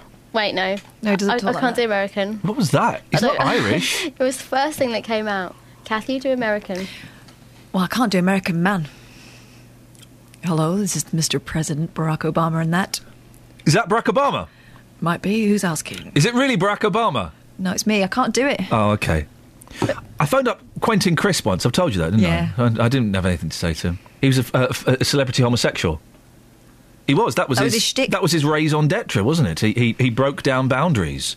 Um, the ne- was he? but the- what was he famous for? Being posh, living in America, and being gay. being, yeah, yeah, he was. He wore elaborate hats. I know loads of people like that and they're not famous. I know. Can you imagine? This is what the old days were like. The 60s and the 70s. You could become famous for being gay, and he was. He was very outspoken and very camp homosexual when it was, um, well, when it was illegal, and when it was uh, then legal but still frowned upon. Well, he was just famous for that. He didn't write anything. He didn't. wrote a book wrote about stuff, it. Yeah. Oh, so he was an author. But the other Afterwards, a lot of the other camp homosexuals were just camping it up on telly and making out it was a big joke. Yeah, he was living the life, and uh, he he broke boundaries. He was good, Quentin Crisp. Anyway, he, he was famous, and his phone number was in the phone book uh, when he was in New York. So me and my friend um, phoned him up. What did you say? Uh, is that Quentin Crisp? he went, yeah. Is it really? Yeah. Ah. Who else would be in the phone book? Do you remember the phone book? Yeah, I remember the phone book. Oh eight four five nine four double five five double five is the telephone number. We are talking about. I don't know. We're asking if you remember the phone book. Do you remember the phone book? Um, it used to get delivered, didn't it, on the doorstep? They used to leave a phone book on a doorstep. Oh, they don't anymore. Is Yellow Pages still going? Let Yeah, your they- fingers do the walking. They leave me that and it goes straight in the recycling. Yeah, you can't recycle Yellow Pages. Can't you? No. Well, I do.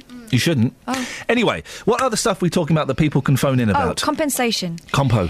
The, should the police be dishing out compensation? Of course they should when they treat people badly and they, they don't do their jobs properly. If it's no, there's no injury, there's no loss of earnings. Police compensation. What do you think? Is it a bit? Well, you well don't just do that. Put forward my point of view is I think particularly in this case that we're talking about today. But if the police have not done their job their job properly uh, and they have acted inappropriately and uh, they have left someone traumatised, then yes. They should pay compensation. You strongly disagree. Well, I just think it's chucking money at a problem when actually they ought to sort it out. what are they going to do? Give her a massage? Well, she's in this particular case. I get get her a, a Nando's black card or something? That's what Dave Luton was suggesting. No, you, no he wasn't. She could spend it on a nice holiday. So it's sort of what she spends it on, but she did say the money wouldn't make any difference to her traumatic no, but, it, but, but but but quite often in these cases, uh, the money is uh, a, a physical uh, proof. That uh, um, someone has been punished Mm. and, and and is making some kind of reparation. Yeah, but when it comes down to it, we're punished as a whole because people are fining the police for Yeah. hurt, hurt feelings and embarrassment, which you know is strong. And I, there's no. It doubt was more than case- hurt I know, I know, I know. But what I'm saying to you is, there was no loss of earnings. There's no mention of any sort of damage done. well, then they should do their job properly. They, hopefully, it will teach them to do their job But properly. in the meantime, they're getting rid of um, police officers. There's fewer police on the streets. They haven't got the money to be chucking around on things like this. That's not connected. Those two things are completely separate. Imagine the coppers burst into your house, scared your little kiddies, uh, and they arrested you because I'd phoned up anonymously and said, "Oh, uh, Catherine Boyle, she's uh, got some drugs and some stolen property." Yeah, it would be bad. Yeah, it would be bad. And Money you'd be- wouldn't make it any better. No, it wouldn't make it any better. What, what would make it better then? Them saying, "Oh, re- re- we're sorry." I would want an apology, and I would want to know what they were going to do to ensure it wouldn't happen again. Well, uh, okay, uh, uh, Mrs. Boyle, uh, we're sorry we did that, and lessons have been learned. We've given advice to the officers involved. Would that satisfy you? no, stronger than that. But that's what they've done. That's all else they've done. Is that? We've, so we've given don't advice. spend the money on it and, and act a bit stronger. Oh eight four five. You can see it's uh, it's a fiery debate. If you'd like to join it, oh eight four five nine four double five five double five. Travel news for beds, cards, and bugs. BBC Three Counties Radio. The M1 London bound looking quite slow moving at the moment between junction 9 at Redbourn and junction 7 for Hemel Hempstead.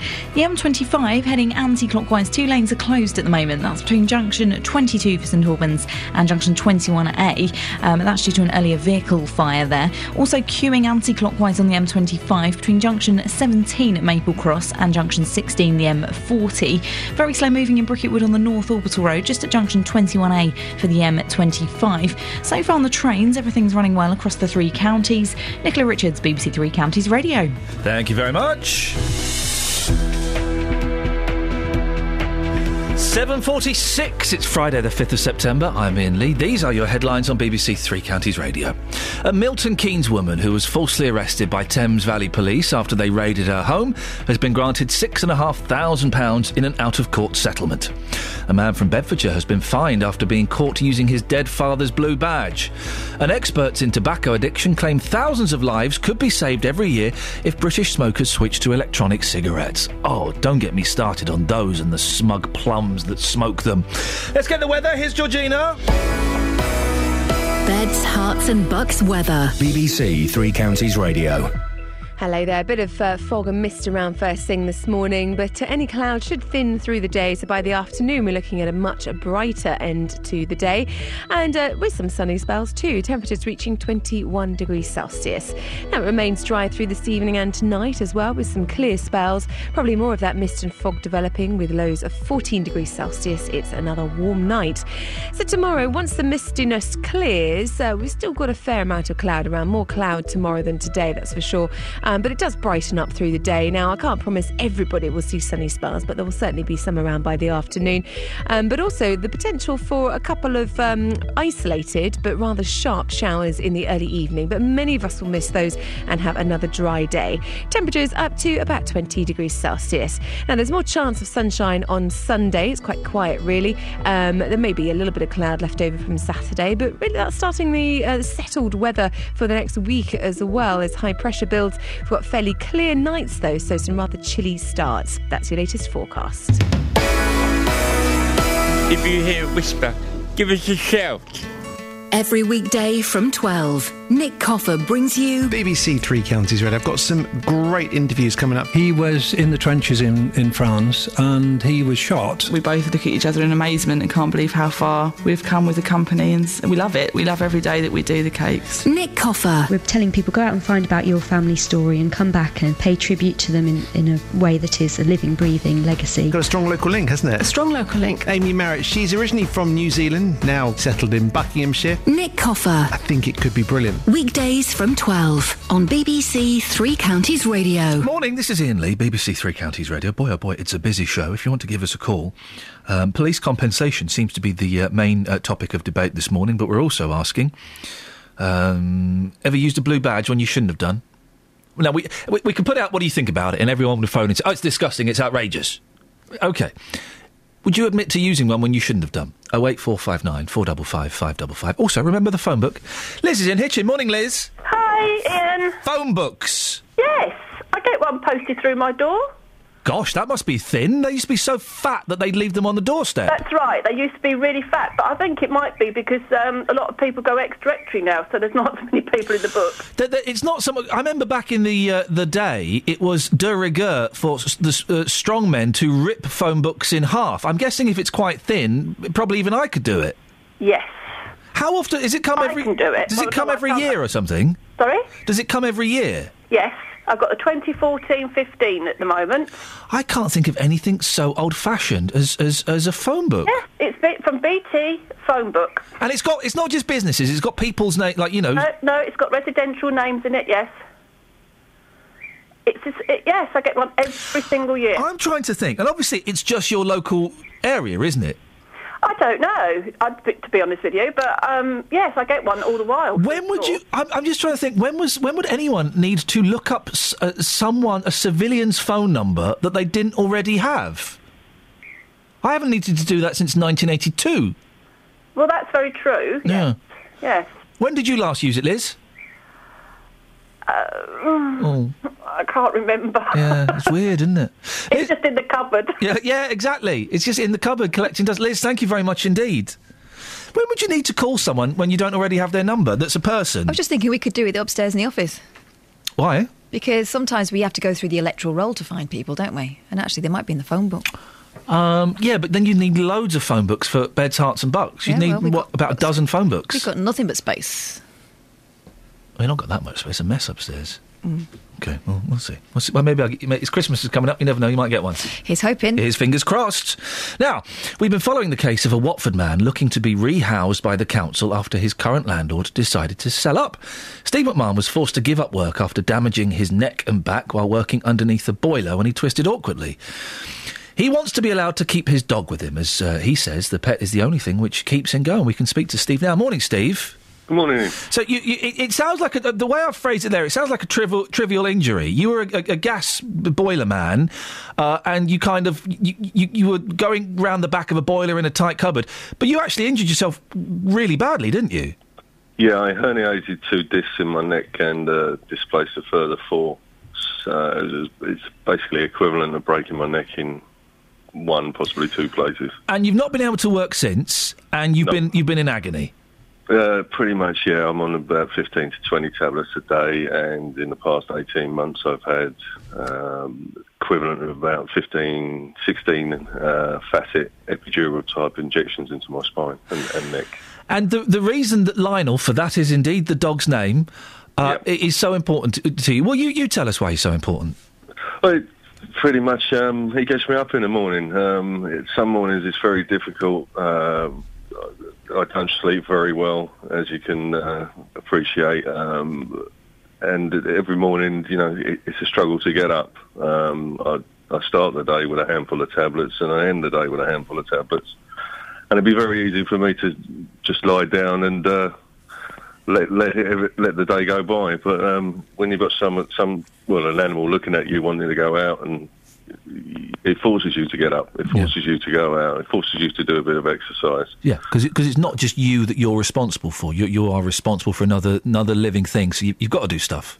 Well, exactly. When I re- when you rescue an animal, you've got a duty of care to provide food, shelter, and exercise to it. So Now we spoke recently because uh, y- you're being kicked out of your place because your your landlord wants to sell up. Uh, And uh, uh, Watford Borough Council said, "Yeah, we can find your place, but I'm afraid Lionel's going to have to go. You can't bring the dog with you." That's where we left it the other day. I, I, I believe that there's th- th- there's things have moved on a little bit. Where are we now? Um, at the moment, it's 50-50. I may uh, have a chance of a, of a property. Um, they're actually viewing it today. Would have uh, doing an inspection on it today, and uh, with the land, with the landlord's consent, they have said that uh, there's a possibility I can I can keep the dog. Hey. But there is a bit of a caveat to that as well. Go on. Um, I've had to sign an agreement that I've got to give back approximately 18 to 20 percent of my uh, benefits back. Um, the housing cap, housing cap for the Watford area is 650 pounds per month. Yeah. The landlord of the property wants 700. So Watford have turned around and said that they're not going to pay any extra, and I have to pay 50 pounds out of my benefits. Now, it may seem very, very um, ungrateful of me, but it's 15 pounds a week, and in real terms, that's three days of a food budget for me. So I budget roughly to live on five pounds a day. Five. How do you survive on five pounds a day? Well, that's that's. It. I, I, I stagger to read when I read all these uh, people are earning these thousands and thousands of pounds through benefits. I don't know how to do it because I can't seem to get anything out of the benefit system. You're doing it wrong, Steve. Uh, I know, I know. I, well, I, I can't even get disability living allowance. So you're living on five quid a day. Yeah. This is going to cost you uh, uh, fifteen quid a week. Out of Yeah. that, I'm assuming you've sat down with a pen and paper and a calculator. Uh, uh, Can you do it? Can you? Could you live like that? Well, well, let's hope we've got a mild winter coming up. Um, if we have a severe winter like we did last year, then things are going to be very, very difficult. And it's, what, what um, bugs me as well, if putting things into perspective, Watford spent nearly close on six million pound on a on a duck pond, let's say, in the town centre in the Grand Parade. It's a very nice pond, Steve. It's a very nice pond, but if you be, be if you think and do some basic mathematics, that could have purchased 25 one-bedroom properties at the current housing market, and rental on those 25 one-bedroom properties would have generated a quarter of a million pound per year in revenue, which would have paid for the properties outright within 15 to 20 years. Now, surely it would have been better to house 30 people rather than a duck pond which has no revenue returning back to the council. I know it's a lovely duck pond. I know it's great. and Where are the ducks going to live? He said, being flippant. Uh, yeah, you're, you're, listen. Your point is, I, I- take your point. Of course, I do. It's, it, it, it's priorities, isn't it? The, the, Yeah. the council are checking this place out today, are they? they're checking this place out today. Yeah. Okay, and, and, and if, if it gets the thumbs up, and if you kind of you, uh, when could you be moving in? Well, they say uh, they- they're hoping for next week, and I'm kind of hoping for next week because at the moment I'm just waiting for the bailiff's warrant to uh, turf me out. Oh, because, uh, yeah, well, fingers crossed. And I'd just like to say thank you to all the listeners for all the great uh, messages of support. You, you've got some wonderful people out there here. Well, we have got some wonderful people. We've also got some dodge pots as well, Steve. So I, No, I, I hope they didn't get in yeah. touch with you. Uh, listen, may, maybe we can speak next week or the week after and, and just find out how things are going. Yeah, I appreciate this call, Iain, and uh, thank you again. Thank you very much to all your listeners. I wish you, there. I wish you and appreciate it. Lionel, I wish you and Lionel the very best of luck, Steve. Thank you very much indeed. Yeah, let's give him time to find out what normal is, living in a different sort of way. Yeah, yeah. And we'll we'll catch up with him because this is this is happening to more people than you realise. He Lives on five quid a day. I know. Oh, blimey! I don't, I'm, I'm, I'm speechless by that.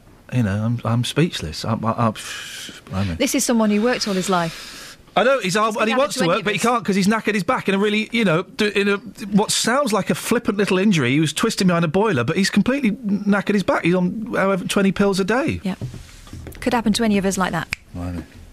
Steve, we'll speak to you in a couple of weeks and uh, find out what's going on. And wish you the very best of luck. I hope it works out uh, the way you want it to. Richard's in Winslow. Good morning, Richard. Hello, mate. That's a sad story. I'm hoping you can spread some light and stardust onto the show with your unique blend of humour. Well, I was going to try to because, um, as as you know, I've got pretty good singing talents that you keep cutting off. But um, you probably don't know this, but I, I, I've got a repertoire of songs with everybody's name, known name in the world, and I'd like to challenge you to donate ten quid to a good charity. Um, if I can't sing or if I can sing a song with a name, any name you care to choose, go on, take the challenge. Happy birthday to you. Happy birthday to you. Happy birthday, dear Kelly, Richard, Catherine, Ian, Stephen, Marcus, Doreen. Happy birthday to you. Many more. Now, as you got it wrong, as you got it wrong, you've got to donate the ten quid. I'll donate 10 quid to your face in a minute. I don't know what that means. Travel news for beds, cards, and bugs. BBC Three Counties Radio. In Little Barford at the moment on the A1 heading southbound, looking quite slow moving between the Great North Road and the Black Hat If you hear roundabout. whisper, The give us a shout. M1 London bound looking rather Sorry! That, that was my fat fingers. Sorry. Carry on. As you were. And junction 7 at Hemel Hempstead. On the M25 heading anti clockwise, there's a lane closed at the moment between junction 22 for St Albans and junction 21A, and that's due to a vehicle fire there. And heavy anti clockwise between 17 at Maple Cross and junction 16, the M40. Nicola Richards, BBC Three Counties Radio. Thank you very much indeed. So, should the pe- police be paying out compensation? I think when they've muffed up, yes. Catherine strongly disagrees. Do you still get a phone book? And for Justin's sake, what has your dog eaten? Here's the news with Simon. Local and vocal across beds, herts, and bucks. This is BBC Three Counties Radio.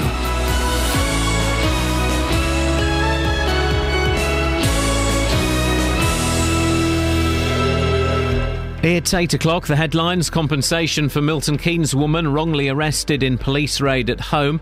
Bedford Council will keep prosecuting fake blue badge holders, and health experts now backing e cigarettes. BBC Three Counties Radio. Thames Valley Police has paid £6,500 in an out of court settlement to a woman from Milton Keynes they wrongfully arrested.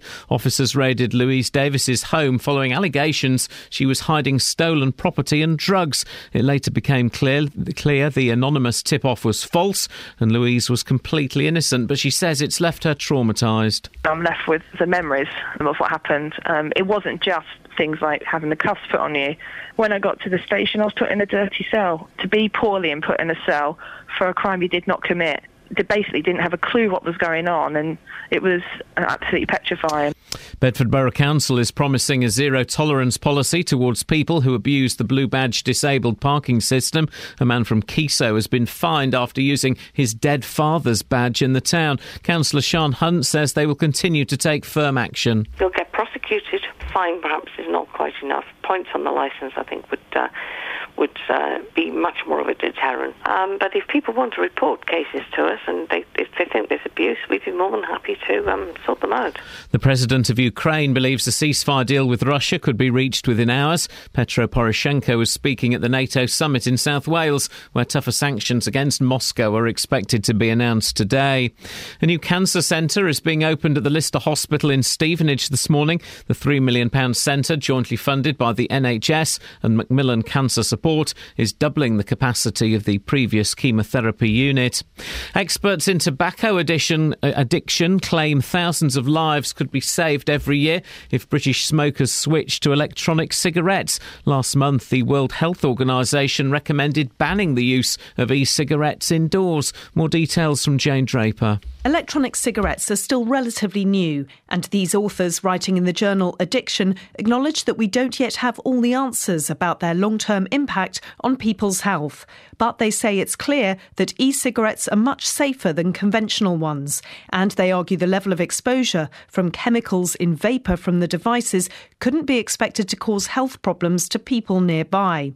A separate article in the British Journal of General Practice estimates that for every million smokers who switch from tobacco to e cigarettes, more than 6,000 early deaths would be prevented each year in the UK. In sport, Hertfordshire driver Lewis Hamilton resumes his Formula One title battle with teammate Nico Rosberg at this weekend's Italian Grand Prix. Practice starts at Monza this morning, and Bedford Rugby Club start their championship season this evening with a trip to Nottingham. The weather, another cloudy and misty start for many but with some limited bright or sunny intervals later. A maximum temperature 21 degrees Celsius. And you can get the latest news and sport online at bbc.co.uk slash three counties. Today on BBC Three Counties Radio. From 9. The JVS Show. With the big phone in, the hottest topic of the day, and your consumer problems. From 12. Nick Coffer. Showcasing the very best of beds, herts, and bucks with great guests, loads of advice, and the music you love. From 3. Roberto Perrone. I'm here with a roundup of the day's news, the latest travel, and your stories. From 7. Mark Forrest. I'll bring you the best bits from everything that's been happening on BBC Local Radio. Today on BBC Three Counties Radio. Hi, I'm Simon. I'm a saxophonist. If you hear a whisper, give us a shout.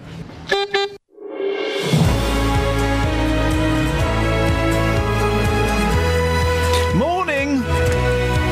This is Iain Lee, BBC Three Counties Radio. What a busy show we've got this morning. Let's have a little recap. Police compensation. Woman was wrongly arrested in Milton Keynes. So she managed to get six and a half thousand pounds compensation. I think well done her. Shame on the police. Catherine Boyle slightly disagrees. Your thoughts on that, please? Is anyone going to be uh, brave enough to phone up and say, "Do you know what? Yeah, I've used a blue badge when I wasn't meant to." Come on, you know you've done it. And it's embarrassing for Justin. He's been out on the street, hasn't he, Catherine, asking Yep. people what has your dog eaten. It's not gone well. Apparently, he's got one story. Yeah, yeah. he owes We've me- got one, and we've just been sitting here. Yeah. He's, he owes me a breakfast, it would appear. Deary, He's deary. gone out again. I suspect he may have gone out with a script to see. I don't know. We'll find out. 08459 455 555 is the telephone number if you want to give us a call. Across beds, herts, and bucks. This is BBC Three Counties Radio. Now, Thames Valley Police have apologised for wrongly arresting a Milton Keynes woman following an anonymous tip off. Excuse me. Louise Davies went to the Independent Police Complaints Commission after the incident back in March 2011. The watchdog found that the call to Crime Stoppers was malicious and officers hadn't done enough to work that out. Louise was awarded £6,500 out of court. Well, what do you think? Should the police be paying out compensation like that? Justin Dealey has been asking whether people do deserve money if something is wrong, if someone is wrongly arrested. I think they should get uh, compensation. Yeah, o- only because like if, if you was to get arrested and it, and it wasn't your fault for whatever reason, obviously you got the embarrassment of going through it. If you work, if you're supposed to be working that morning, then obviously you missed out on a day's pay. So there's that. And then it's just just the like just the awkwardness of it all. Shirley, if you were wrongfully arrested, do do you feel like you would be owed compensation for that? No, I don't. Tell me why. Well, you must have been doing something to get the police's suspicions up in the first place. Well, what if Why you were can't- totally innocent, though? Well, you've got to prove it, haven't you? Hmm. So if you prove that you're innocent and you've done absolutely nothing wrong, yet you've been arrested, you've been through the trauma of that, would you deserve compensation? No, I'm sorry. We're getting to be a compensation claim nation. It's got to stop somewhere. And unless you've been hurt or anything like that, yeah, let's go somewhere. Hmm. I want compensation after, off of you for stopping me and hassling me when I'm trying to go home for my breakfast. Okay, it's a fair point, but but seriously, if you were arrested at home, your neighbours knew about that, you was embarrassed by that, you don't think you'd be entitled to anything? No, I'm sorry, I don't. As long as my good name was reinstated, that is it. Money doesn't compare to your good name. And here's part of the problem. What that lady said there. Two things she said were, were show wh- why people like Louise should get compensation. Right. She said, "Well, the police would only arrest you if if you've been up to no good. No smoke without fire." So her neighbours m- might quite possibly be thinking less of her because they've seen the police go into they- her house late at night. Did you say money's no compensation for your good name? Uh, uh, uh. Well, hang on. No, let's just let, let's just stress these two things. So, no smoke without fire. People will go, oh well, you know what happened to Louise the other night? The police were around there. And also, she then said, it's up to that person to prove they're innocent. No. Ah ah ah, innocent until proven guilty. I don't think her testimony is going to stand up in a court of law. I just don't think. Right. This is this is my point of view. Yep. I feel odd about it because in this case. We're not paying back for any damage done to their property. There's no loss of earnings. It was embarrassing. It was humiliating. It was an awful thing. It shouldn't have happened. But those police officers have just been given advice. They've thrown money at it to make her quiet. Yeah. Nothing's going to change. Yeah, I would rather they discipline those police officers properly Yep. and thoroughly. I agree with and that. there was no money involved. I, I, why can't both things happen? Well, because you're punishing the entire police force, and we're, as a result, all of us are going to suffer because there'll be fewer police on the streets. But there are not going to be fewer police on the streets because Louise Davies has got six and a half no, grand but out of if them. this is the way they do things, settling out of court so that you don't get dragged through. Oh eight four five nine four double five five double five. On the line now is Sophie Khan, a solicitor advocate specialising in claims against the police. Morning, Sophie. Morning. You've heard how it's divided. Well, me and my producer Catherine. It does divide people. The thought of compensation being paid out, doesn't it? If there's a valid claim, then yes, there needs to be compensation. If there isn't, then obviously there is an argument that the police can make, and they normally um, pursue it and defend it um, through court. But on this occasion, um, this this woman was also injured. She had a back injury, so we have to look at that as well. But that wasn't that wasn't upheld by the uh, uh, the Independent Police Complaints Commission. It's it's a separate matter. Complaints are separate to a claim. In a claim, the evidence is presented to the police to say, Yeah. "Look, X, Y, But it was it was set, it was me." settled out of court, and there were eleven points put forward, and only one of those was was upheld, and and the injury was not upheld. The injury um, is more of a claim rather than a complaint um, because the IPCC cannot investigate injuries. All they can do is investigate the actions of the officers. It's not really the actions of what's happened to the woman. But the money she's been given isn't compensation in, in that respect. It's an out of court settlement, isn't it? It is compensation. It's still classed as compensation, um, but it's um, it's been resolved out outside of court, which is quite usual, not just in police cases. In all cases, a large proportion of claims are settled out of court, um, so it's not unusual for the police to do so as well. What about the argument that Catherine's been putting forward that um, that the money won't make any difference? It, it's it's not going to change things, and some you know sometimes the police they arrest the wrong people. It's tough. It's a recognition, though, from the police that they did make a mistake on this ti uh, on this occasion. They didn't do their job properly, and for that reason, this woman was injured, and uh, you know other things had happened to her, and so it was the right thing for them to um, uh, you know settle out of court and recognise that they made a mistake. And they've also offered um, this um, lady an apology, which is very rare. It's very rare for the police to formally apologise to anybody. If they were taking it seriously, Sophie, they they would have disciplined the officers involved, and they haven't. They've given them advice. it's quite usual that they you know learning lessons if if that had oh, been I happening hate that phrase. Oh, we've uh, lessons have been learnt. Oh, well, for lessons haven't been learned. That's the problem. If Yeah. lessons had been learned, likelihood is this incident wouldn't have, wouldn't have happened at all because there is a very strict rule as to when to obtain a search warrant. Yeah. And obviously, though, none of those rules were followed, and you know, lessons are generally never learned. I mean, may, they might be, you know, they might be learnt from now on, but I, I don't think so. But so, but so giving giving advice to the police officers that that that implies to me that they're not really taking it that seriously. Advice, don't do that again, will you? Well, the complaints procedure, I'm not a massive fan of the complaints procedure. I, I can't say I, I 100% support the IPCC um, because when I come across them, it, it's not, there's nothing there. Only one in ten complaints are ever upheld, and there's not really any kind of um, um, address or redress or any accountability following from the complaints. You really do need to bring a claim against the police, and following on from that, you, you know, you're then taken seriously. And in this occasion, um, there is a recognition that they did something wrong. So you do have to go the extra step. If it well, you mentioned the extra step. If this wasn't about money, and if these cases aren't about money, then why do they get settled out of court? Because if if it was about uh, being proven uh, proved that you were right and the police were wrong, then surely, and you had the confidence of your uh, convictions. There's there's a pun. Then surely you would take it to court so that there was an official decision, wouldn't you? This is an official decision. But it's out of court. So it does you know, people it's settled out of court. It, it, it takes away some of the power, doesn't it? If it had been settled in court, if, if Louise had gone to court and won her case in court, it, it- people would take it more seriously, wouldn't they? But you have to think about the cost involved taking a case to court. It's Well, the, the cost would be covered if she won. yeah, thousands and thousands of pounds would need to be spent, and to settle a case out of court, you save thousands of pounds to make the same point. No win, no fee. There's all those solicitors that will do things like that. It's it's it's a it's a little bit of bargaining, isn't it? No, you still have to think about the cost. What is the cost of bringing your claim? And the police also have to think about the cost of defending a claim, and they have to be real. And you know, the claimants and the defendants have to be real, and they have to protect the costs. And if they feel that a case can be settled, their duty to the to their client and to the court as well, and to the justice system itself, is to pre- you know pre- prevent cases going to court when they can be settled. And that's what usually happens here. And it's not just in the police case. This is something that across the board cases are generally settled before trial. I always think that that does imply that, that someone thinks they've got away with it and they've not. They've not. And I know what you mean about the expense. it's of course, it's really issue. expensive. It's the yeah. cost issue. You, we have to, as as solicitors, we have to act in the best interest of the client and the and the court system and the justice system itself.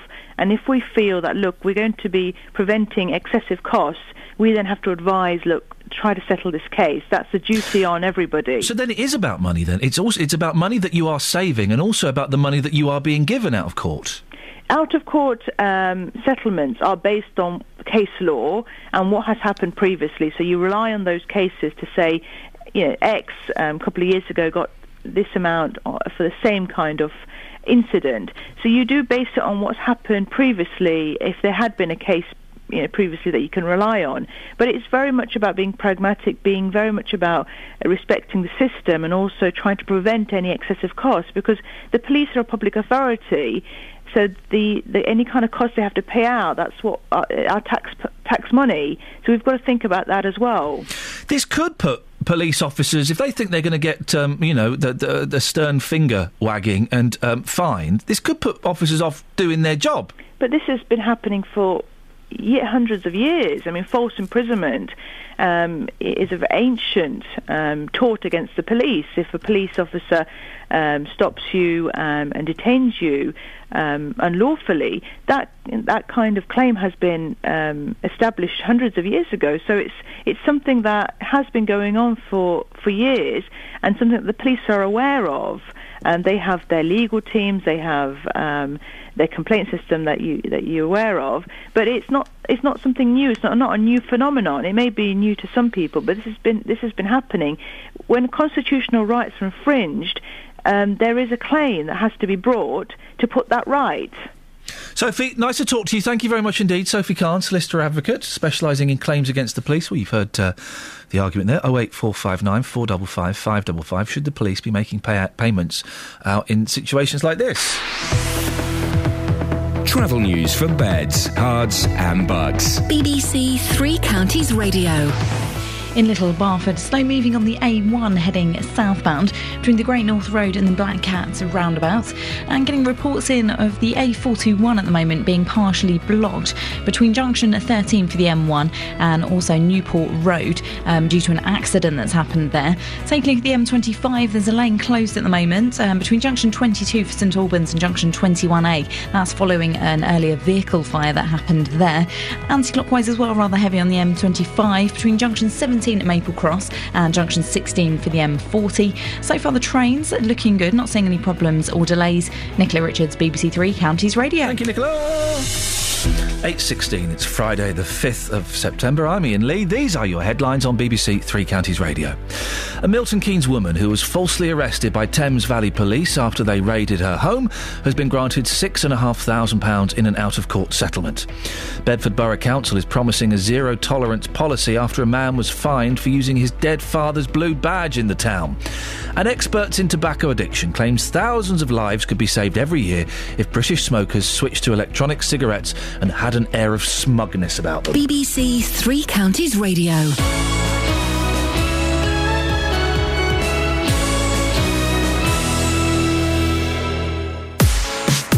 Tomorrow, we've got an extended three county sport. We're live from midday at Kenilworth Road as Luton hope to register only their second win of the season. He goes for goal and he does reduce. Here is Luke Rooney with a speculative effort. When the final whistle goes there, attention turns to our other teams in League Two. Stevenage host York, The header comes in and Dean Wells has got to that one. and Wycombe entertain Bury. What a goal for Wycombe. It's Peter Murphy. His third of the season. All three games live in Three Counties Sports tomorrow from midday here on BBC Three Counties Radio. Hi, I'm Simon. I'm a saxophonist. If you hear a whisper, give us a shout. What's your show's catchphrase? Don't think you got one. We've got one. That. It's a good one as Yeah, well. It's a strong one. We, we stole it off of a, a woman who runs a Cliff Richard fan club. I remember her well. Yep, yep, yep. But uh, what's yours? I don't, I don't have one. D- d- tell us without mentioning any company names, please. yeah, that kind of thing. I love it when they mention a company name. Well, I'm glad you do. I don't. I know, I know, because your voice goes like that. You get really angry with them. No, I do. I know. I love it. When Depending on how angry, sometimes I cut people off for I know, it. I know. Well, if I say don't name a company, don't name a company, and if you do, expect to be cut off. They're, they're nervous. They're not professional broadcasters, and they're talking to you. That's a lot of pressure on some of these plums. Uh, Some- listeners, the- some of these plums? Callers, the callers. It's a lot of pressure. They're nervous. They're talking to JVS. But there's just one thing. We say, look, you can tell us everything, all the detail. Just don't name the company. I love it. You, you say that, and straight away they go, "Well, I rented a car from Hertz." oh. well, I, I bought some clothes from John Lewis. I, I love it. Yes. They're nervous. Give them a break. Come but the trouble is, you see, I mean, if somebody names a company, yeah, and then they go on to make the most terrible accusation, yeah, we can't allow that. I know, but come on, give cut cut them some slack. They're not. They're not professional. They're not Sony Award winners like you are. But I, I've got a mortgage to pay.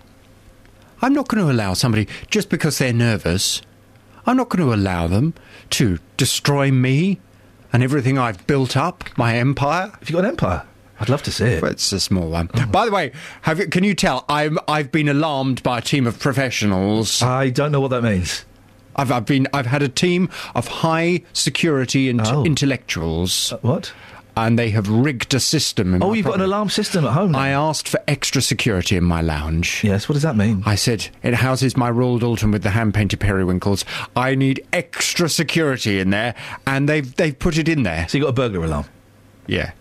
Great, serve loads of people. I've got one. They're brilliant, aren't they? Not like mine.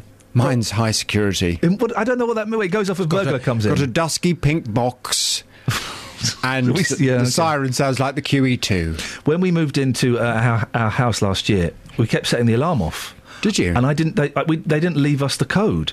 So three times the fire brigade. I don't know why it was the fire brigade. The fire brigade came out. That's First not a burglar alarm, that's a smoke alarm. No, no, this was a this was the burglar alarm, but it was also it was set to the, the fire brigade. I don't know why.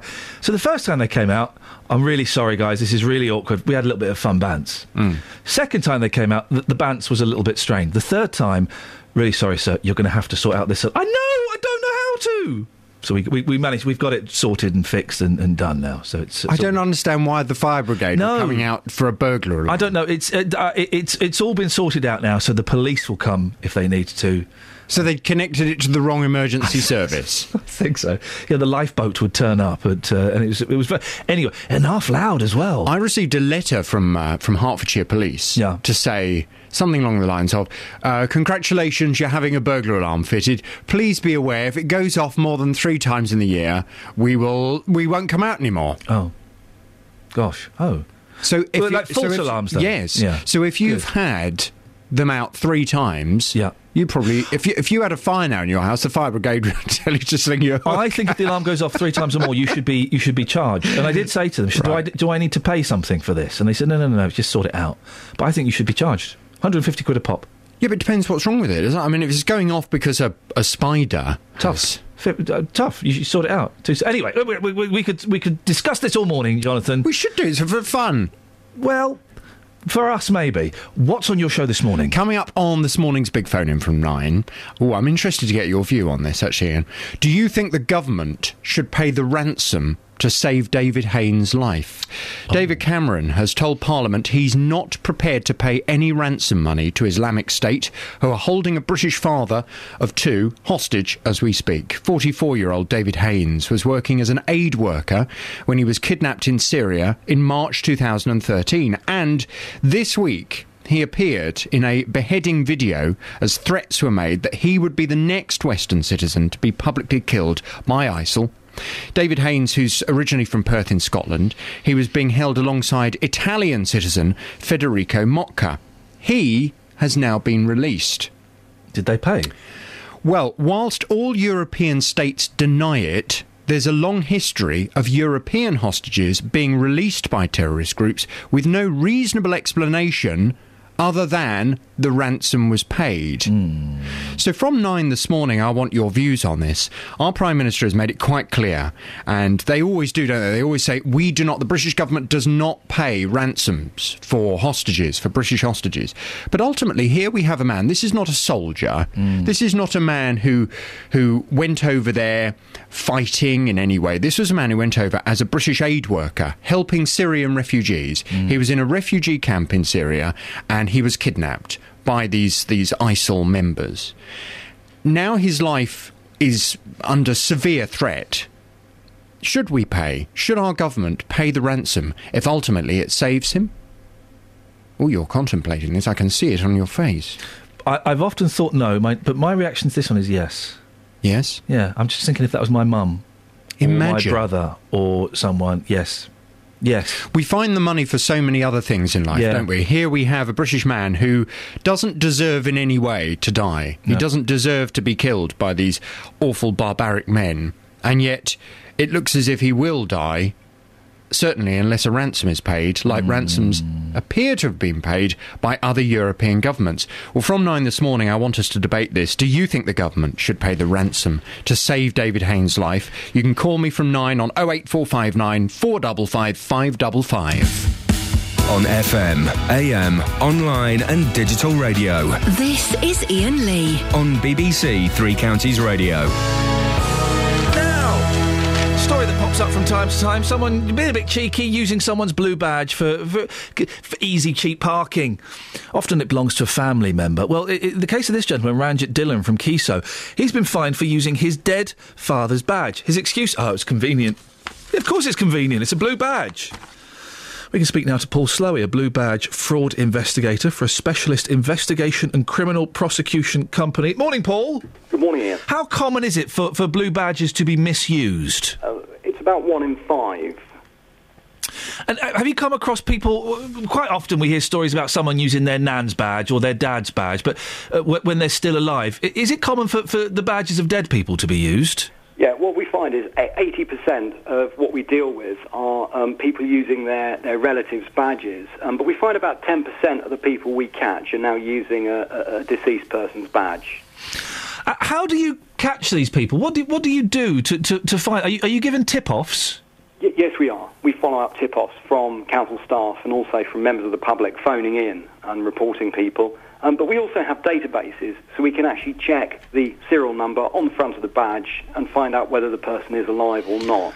And, and how is the person then confronted? Do you knock on their door? Is a letter sent to them? How, how does that work? No, we'd, we'd confront them, uh, and we would do that with the police. So it would be council officers working in partnership with the police. The person would be confronted um, and then either arrested or, or dealt with by the council. I bet they come up with some fantastic excuses, don't they? Well, quite often they say that the, the person is at home, and as you confront them, you know that they're deceased. And Right. You sort of then say, well, I don't think they are at home.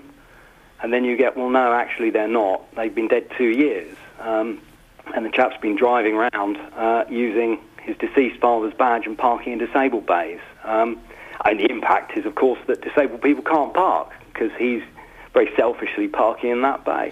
I was going to say, Paul, in the in the great scheme of things, and this is coming from someone who's got a, a mother who, who is disabled and, and had at least a blue badge. We apply for another one.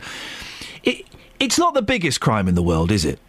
No, it's not, but it's something that annoys people. It's like graffiti, abandoned vehicles, dog fouling. They're kind of things that you know make our environment worse, um, and they shouldn't happen. And we should we should do something to tackle that and stop people doing it. But no, you're absolutely right. There are much worse things going on. Um, but at the same time, local authorities do need to enforce the blue badge scheme. How efficient are local authorities when it comes to enforcement of this scheme? It varies from authority to authority. Um, uh, on the whole, not very good. A- a- and how could they improve? I think more enforcement. More work for you, of course. Would be nice. Would be nice, wouldn't it?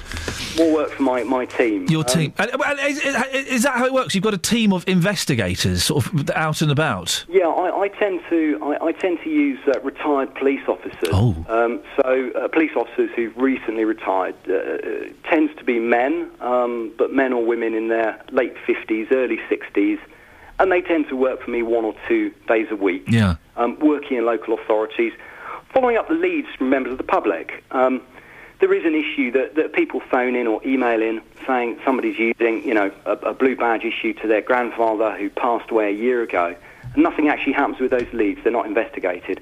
It's really important that authorities, whether they use external staff or their own staff, do go out and follow up those leads and carry out the investigations. And when they do catch people, they do need to prosecute. And what kind of. This fella got fined a, a few hundred, couple of hundred quid, I think, maybe just under £300. I- I- Is that the, the, the standard punishment? Yeah, the av- the average is, is just over 500, which would be a fine and costs. Right. The council would the council would ask for costs as well to actually cover the cost of the prosecution. The average would be just over 500 pounds, but the maximum um, w- we've had was two and a half thousand. Blimey. Uh, and that was a guy who owned a cab firm, and he was using a number of different badges in the cabs. They pulled up outside the cab firm. He'd give his, his drivers a badge. They put the badge on display, and there'd be a whole row of cars with blue badges parked outside the cab office. Oh, that's just. That's that's beyond cheeky. That's brazen, isn't it? Well, yeah, that's getting towards fraud. Yeah. Um, and that's what he was prosecuted for, and he paid a fine of two and a half thousand. Paul, fascinating to talk to you. Thank you very much for your time. Paul Slowey, who's a blue badge fraud investigator, takes it seriously. They get ex coppers. He's not to be messed with. No, no, not at all. And I, I, I, I just picture the image you're getting into your car. Excuse me, sir, I'm a blue badge fraud investigator. That's not your badge. Uh, uh, is my dad? Is he at home? Yeah, we know he's dead. No. What do you do? Just, just run away. Fair cop. Fair, Fair fair, cop. fair cop, isn't it? Oh wait, four five nine four double five five double five. Travel news for beds, cards, and bugs. BBC Three Counties Radio. In Little Barford, looking slow at the moment, um, approaching the Black Cat roundabout on the A1. The A41 at the moment getting reports in of it being partially blocked between junction 13 for the M1 and Newport Road following an accident there. The A1M's looking heavy heading southbound between junction 8 and junction 7 for Stevenage, and the M1 London bound rather heavy moving on camera between junction 9 for Redbourn and junction 7 for Hemel Hempstead. The M25 heading anti clockwise, there's a lane closed at the moment because of a vehicle fire between junction 22 at St Albans and junction 21A. So far, taking a look at the trains, everything's running well, no reported problems or delays. Nicola Richards, BBC Three Counties Radio. Across beds, herts, and bucks. This is BBC Three Counties Radio.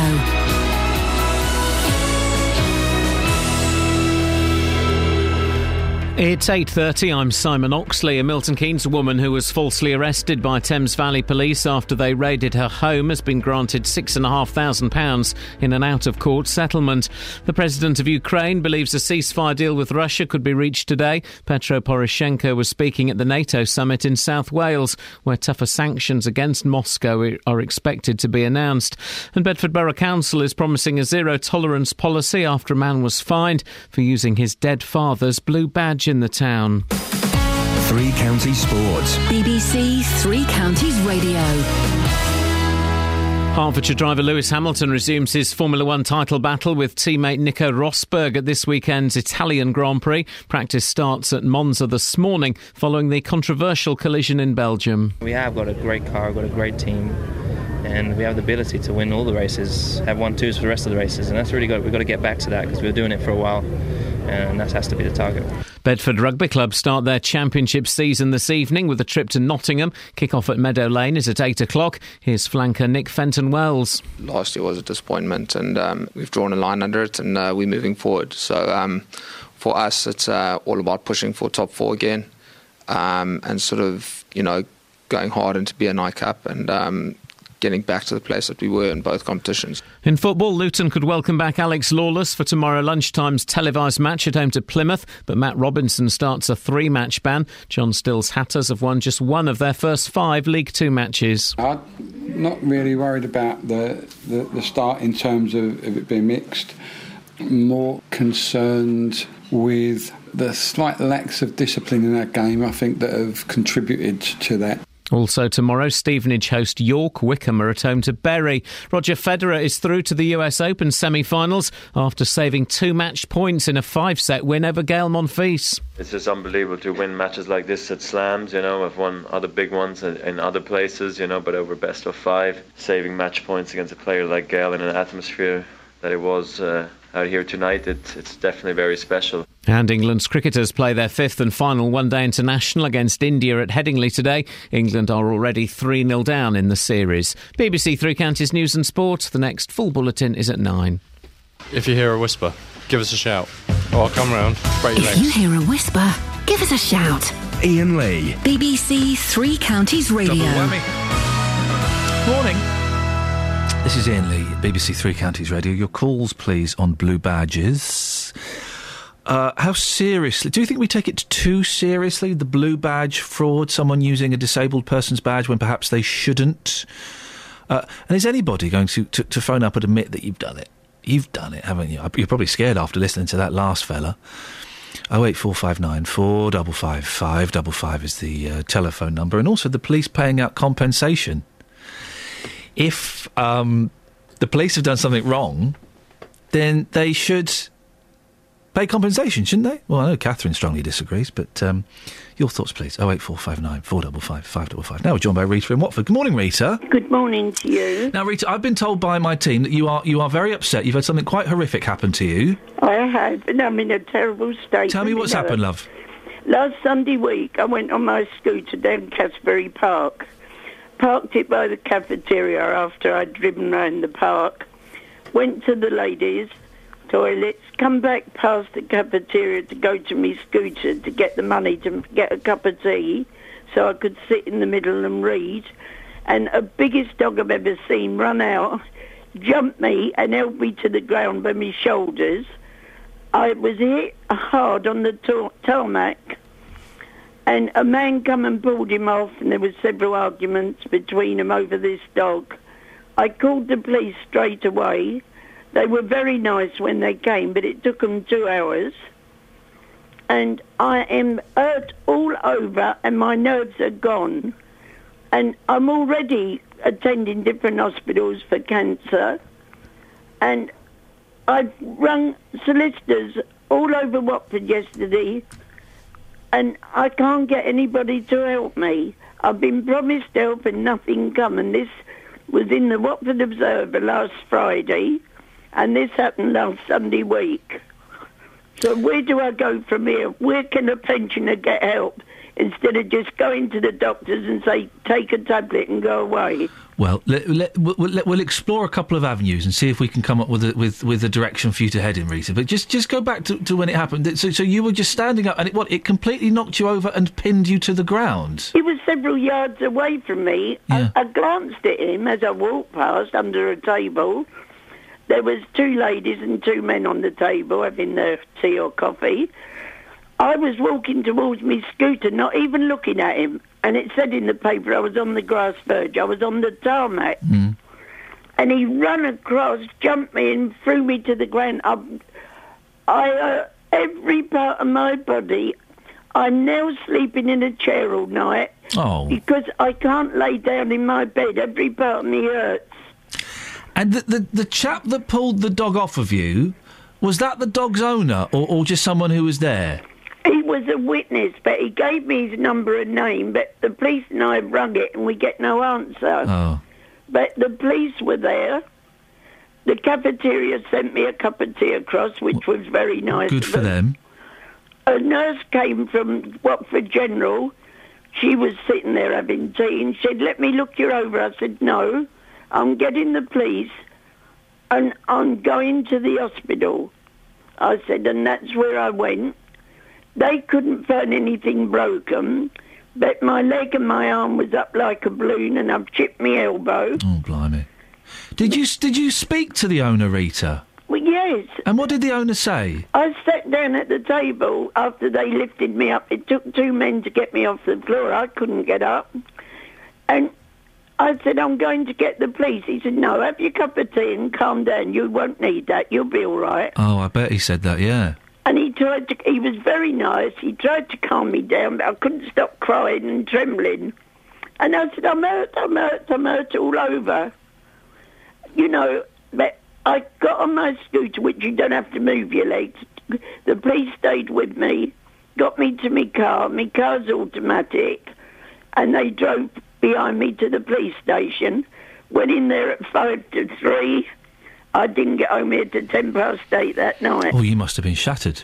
Yeah, and a good friend from Shenley, she was there within half hour and sat with me all them hours.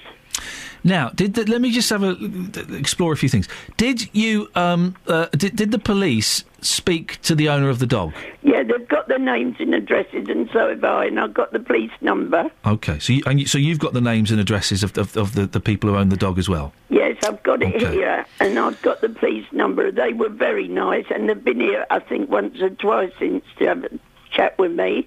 But nobody's, they're getting away with it, these people. And you're having to sleep downstairs in a chair because you can't lie down. I'm only in a studio. Right, okay. I've You can't get into bed.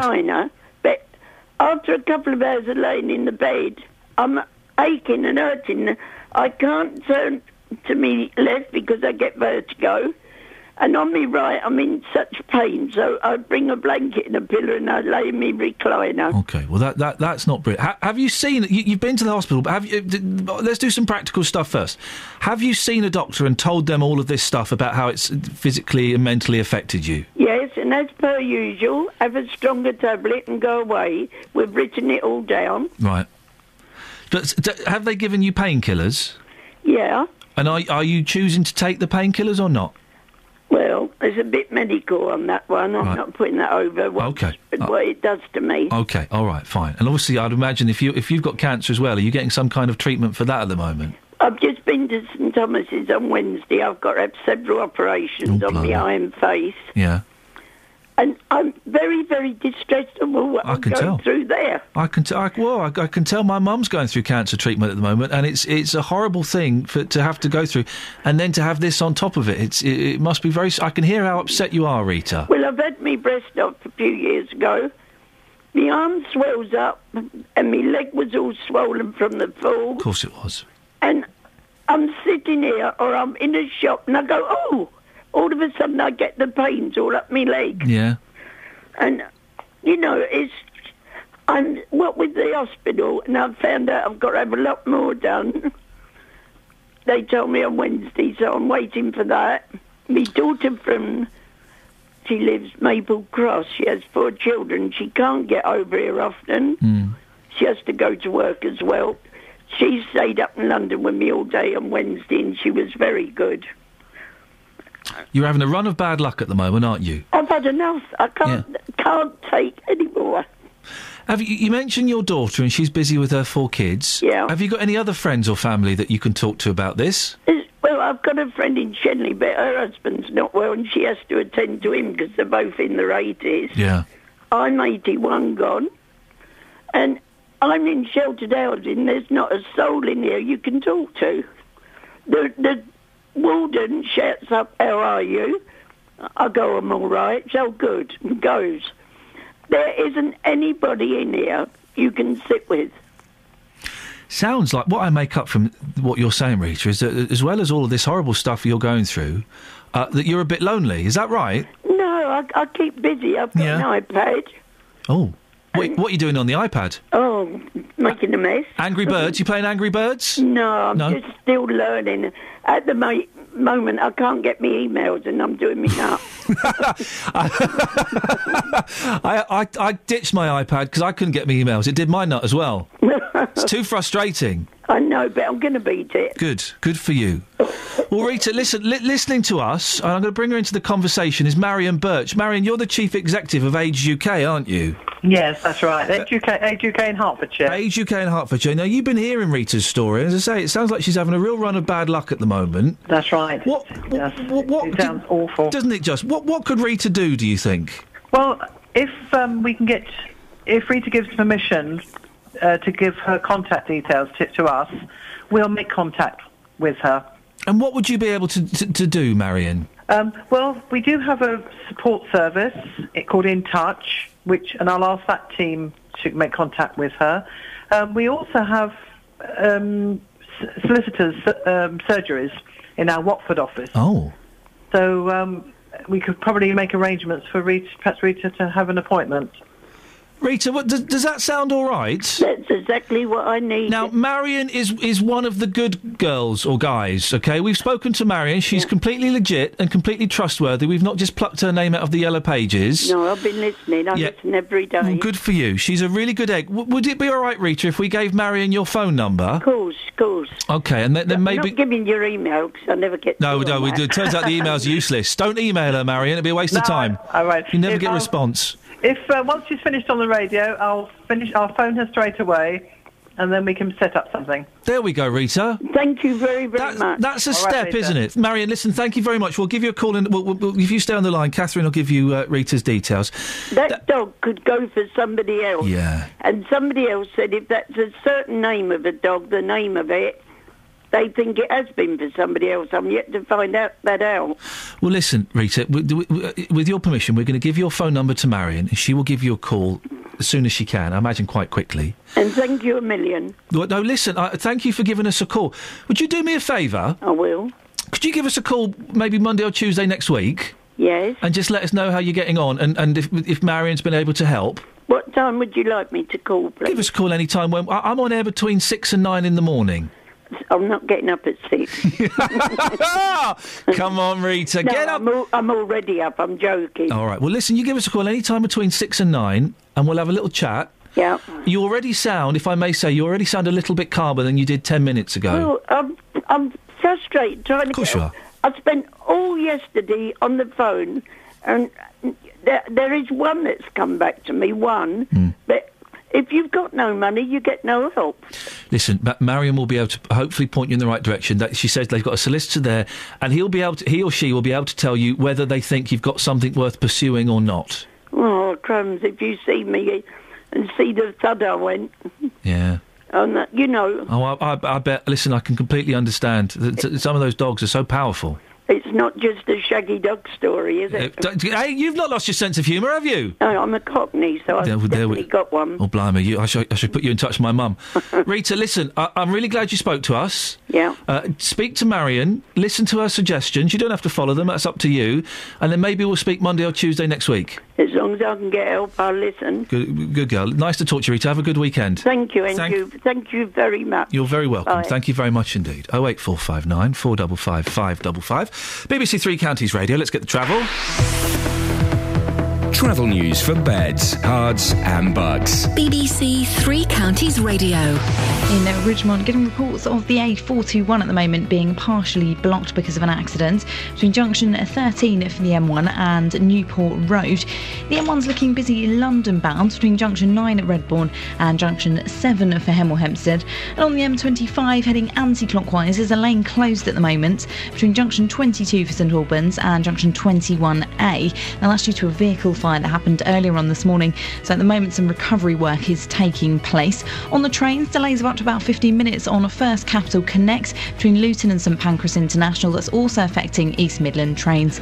Nicola Richards, BBC Three Counties Radio. Nicola, thank you very much. 8.45, it's Friday the 5th of September. I'm Iain Lee. These are your headlines on BBC Three Counties Radio.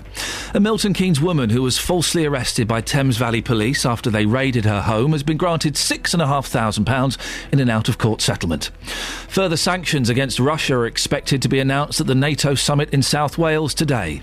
And the Bedf- and Bedford Borough Council is promising a zero-tolerance policy after a man was fined for using his dead father's blue badge in the town. Right, let's get the weather. Here's Georgina. Beds, herts, and bucks weather. BBC Three Counties Radio. Hello there. We've still got quite a lot of low cloud around. There are a couple of brighter spots, but um, that cloud should thin through the day. So by, th- by this afternoon, it's looking much brighter with sunny spells.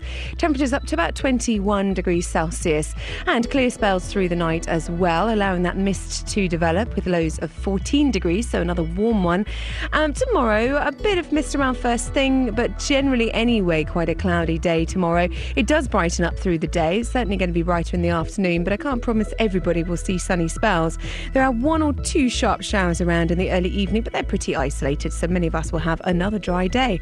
Temperatures up to about 20 degrees Celsius. Now, Sunday's looking pretty quiet actually, a better chance of sunshine, although there may be still a little bit of cloud left over from Saturday. And then we have high pressure building through next week, so it continues to be quite settled. Um, quite clear nights as well, so probably going to have some rather chilly mornings, um, but quite autumnal and crisp, so feeling quite fine. That's your latest forecast. Thank you very much. Every weekday morning from 9, Jonathan Vernon Smith. Lots to discuss. Do you agree with her? Do you think she speaks a lot of sense? With the biggest questions. Should Muslim women be allowed to wear the veil in court? And is it fair to only give people this kind of benefit for three months? And the biggest opinions. I'd like to hear from you. I feel strongly because children should be taught in a structured way. You know, there's nothing better in life than real life experience. Don't be patronising. Excuse me, I'm talking sorry. There's two words here common sense. When my pet hates, I feel really strongly about it. We're talking about that. I agree with you. The JVS Show, weekdays from 9 on BBC Three Counties Radio. Right, last 12 minutes of the week before Jonathan Vernon Smith comes on. Uh, we'll hear from Justin Dealey in a bit. Before that, Andrew's in Bedford. Morning, Andrew. Good morning, Iain. What you got for us?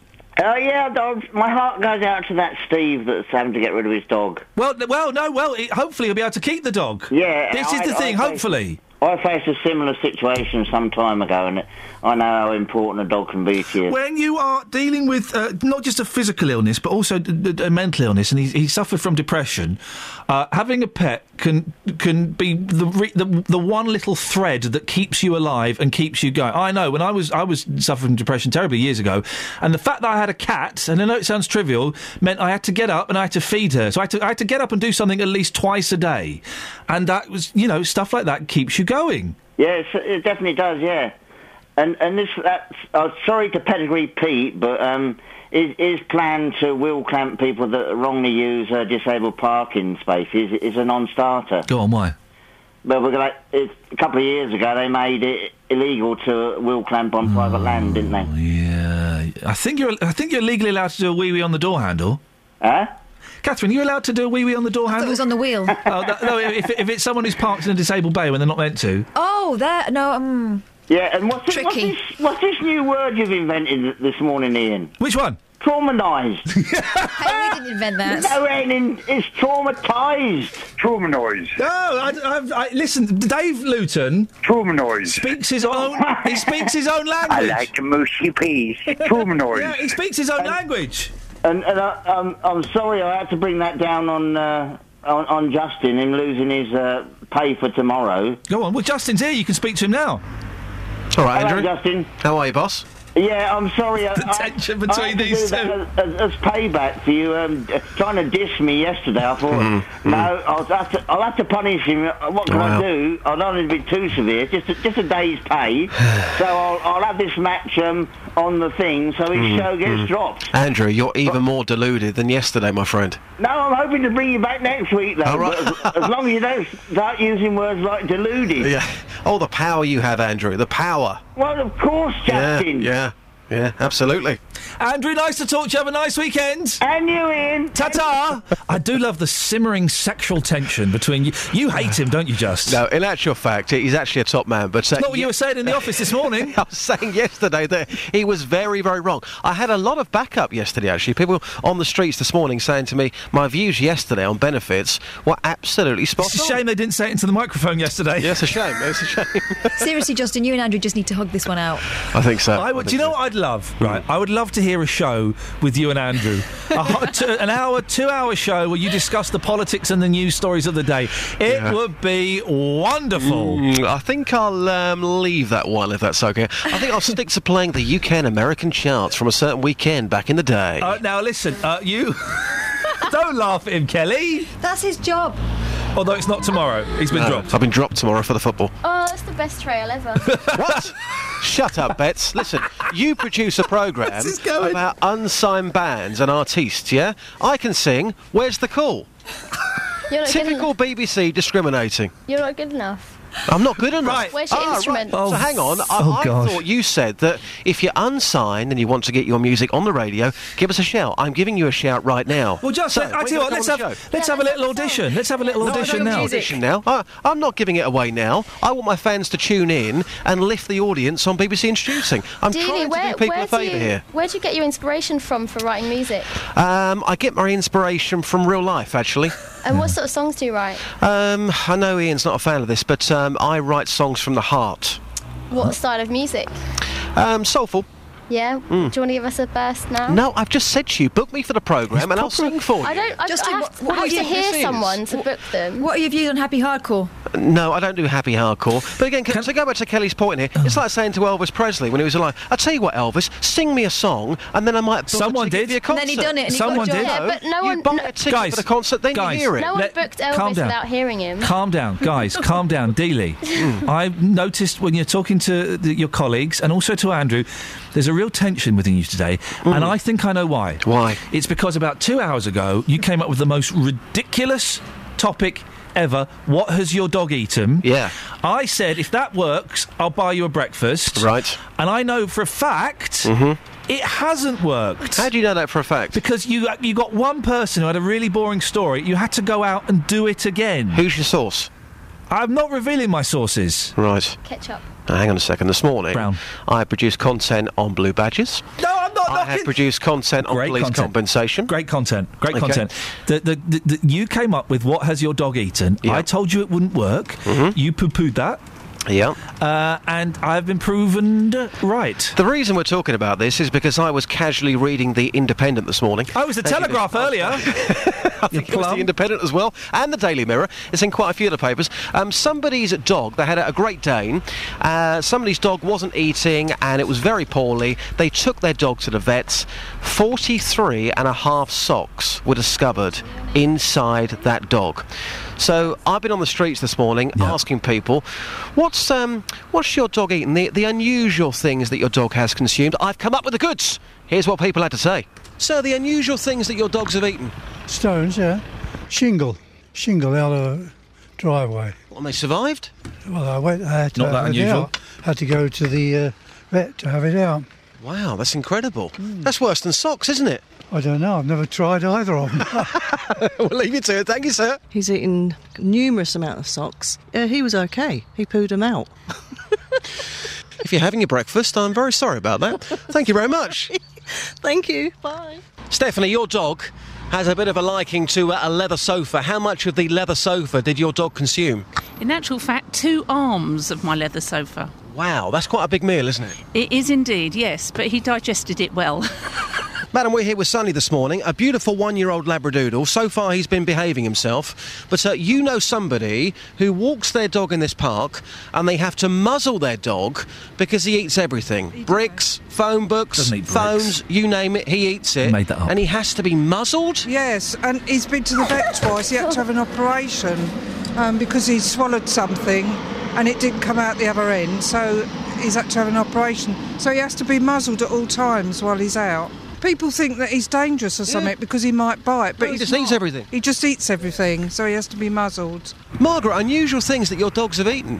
What's your dog eaten that's uh, a bit strange? A rat. Did Not you end that up down the vets? Yeah, he ended up, yeah. Yeah.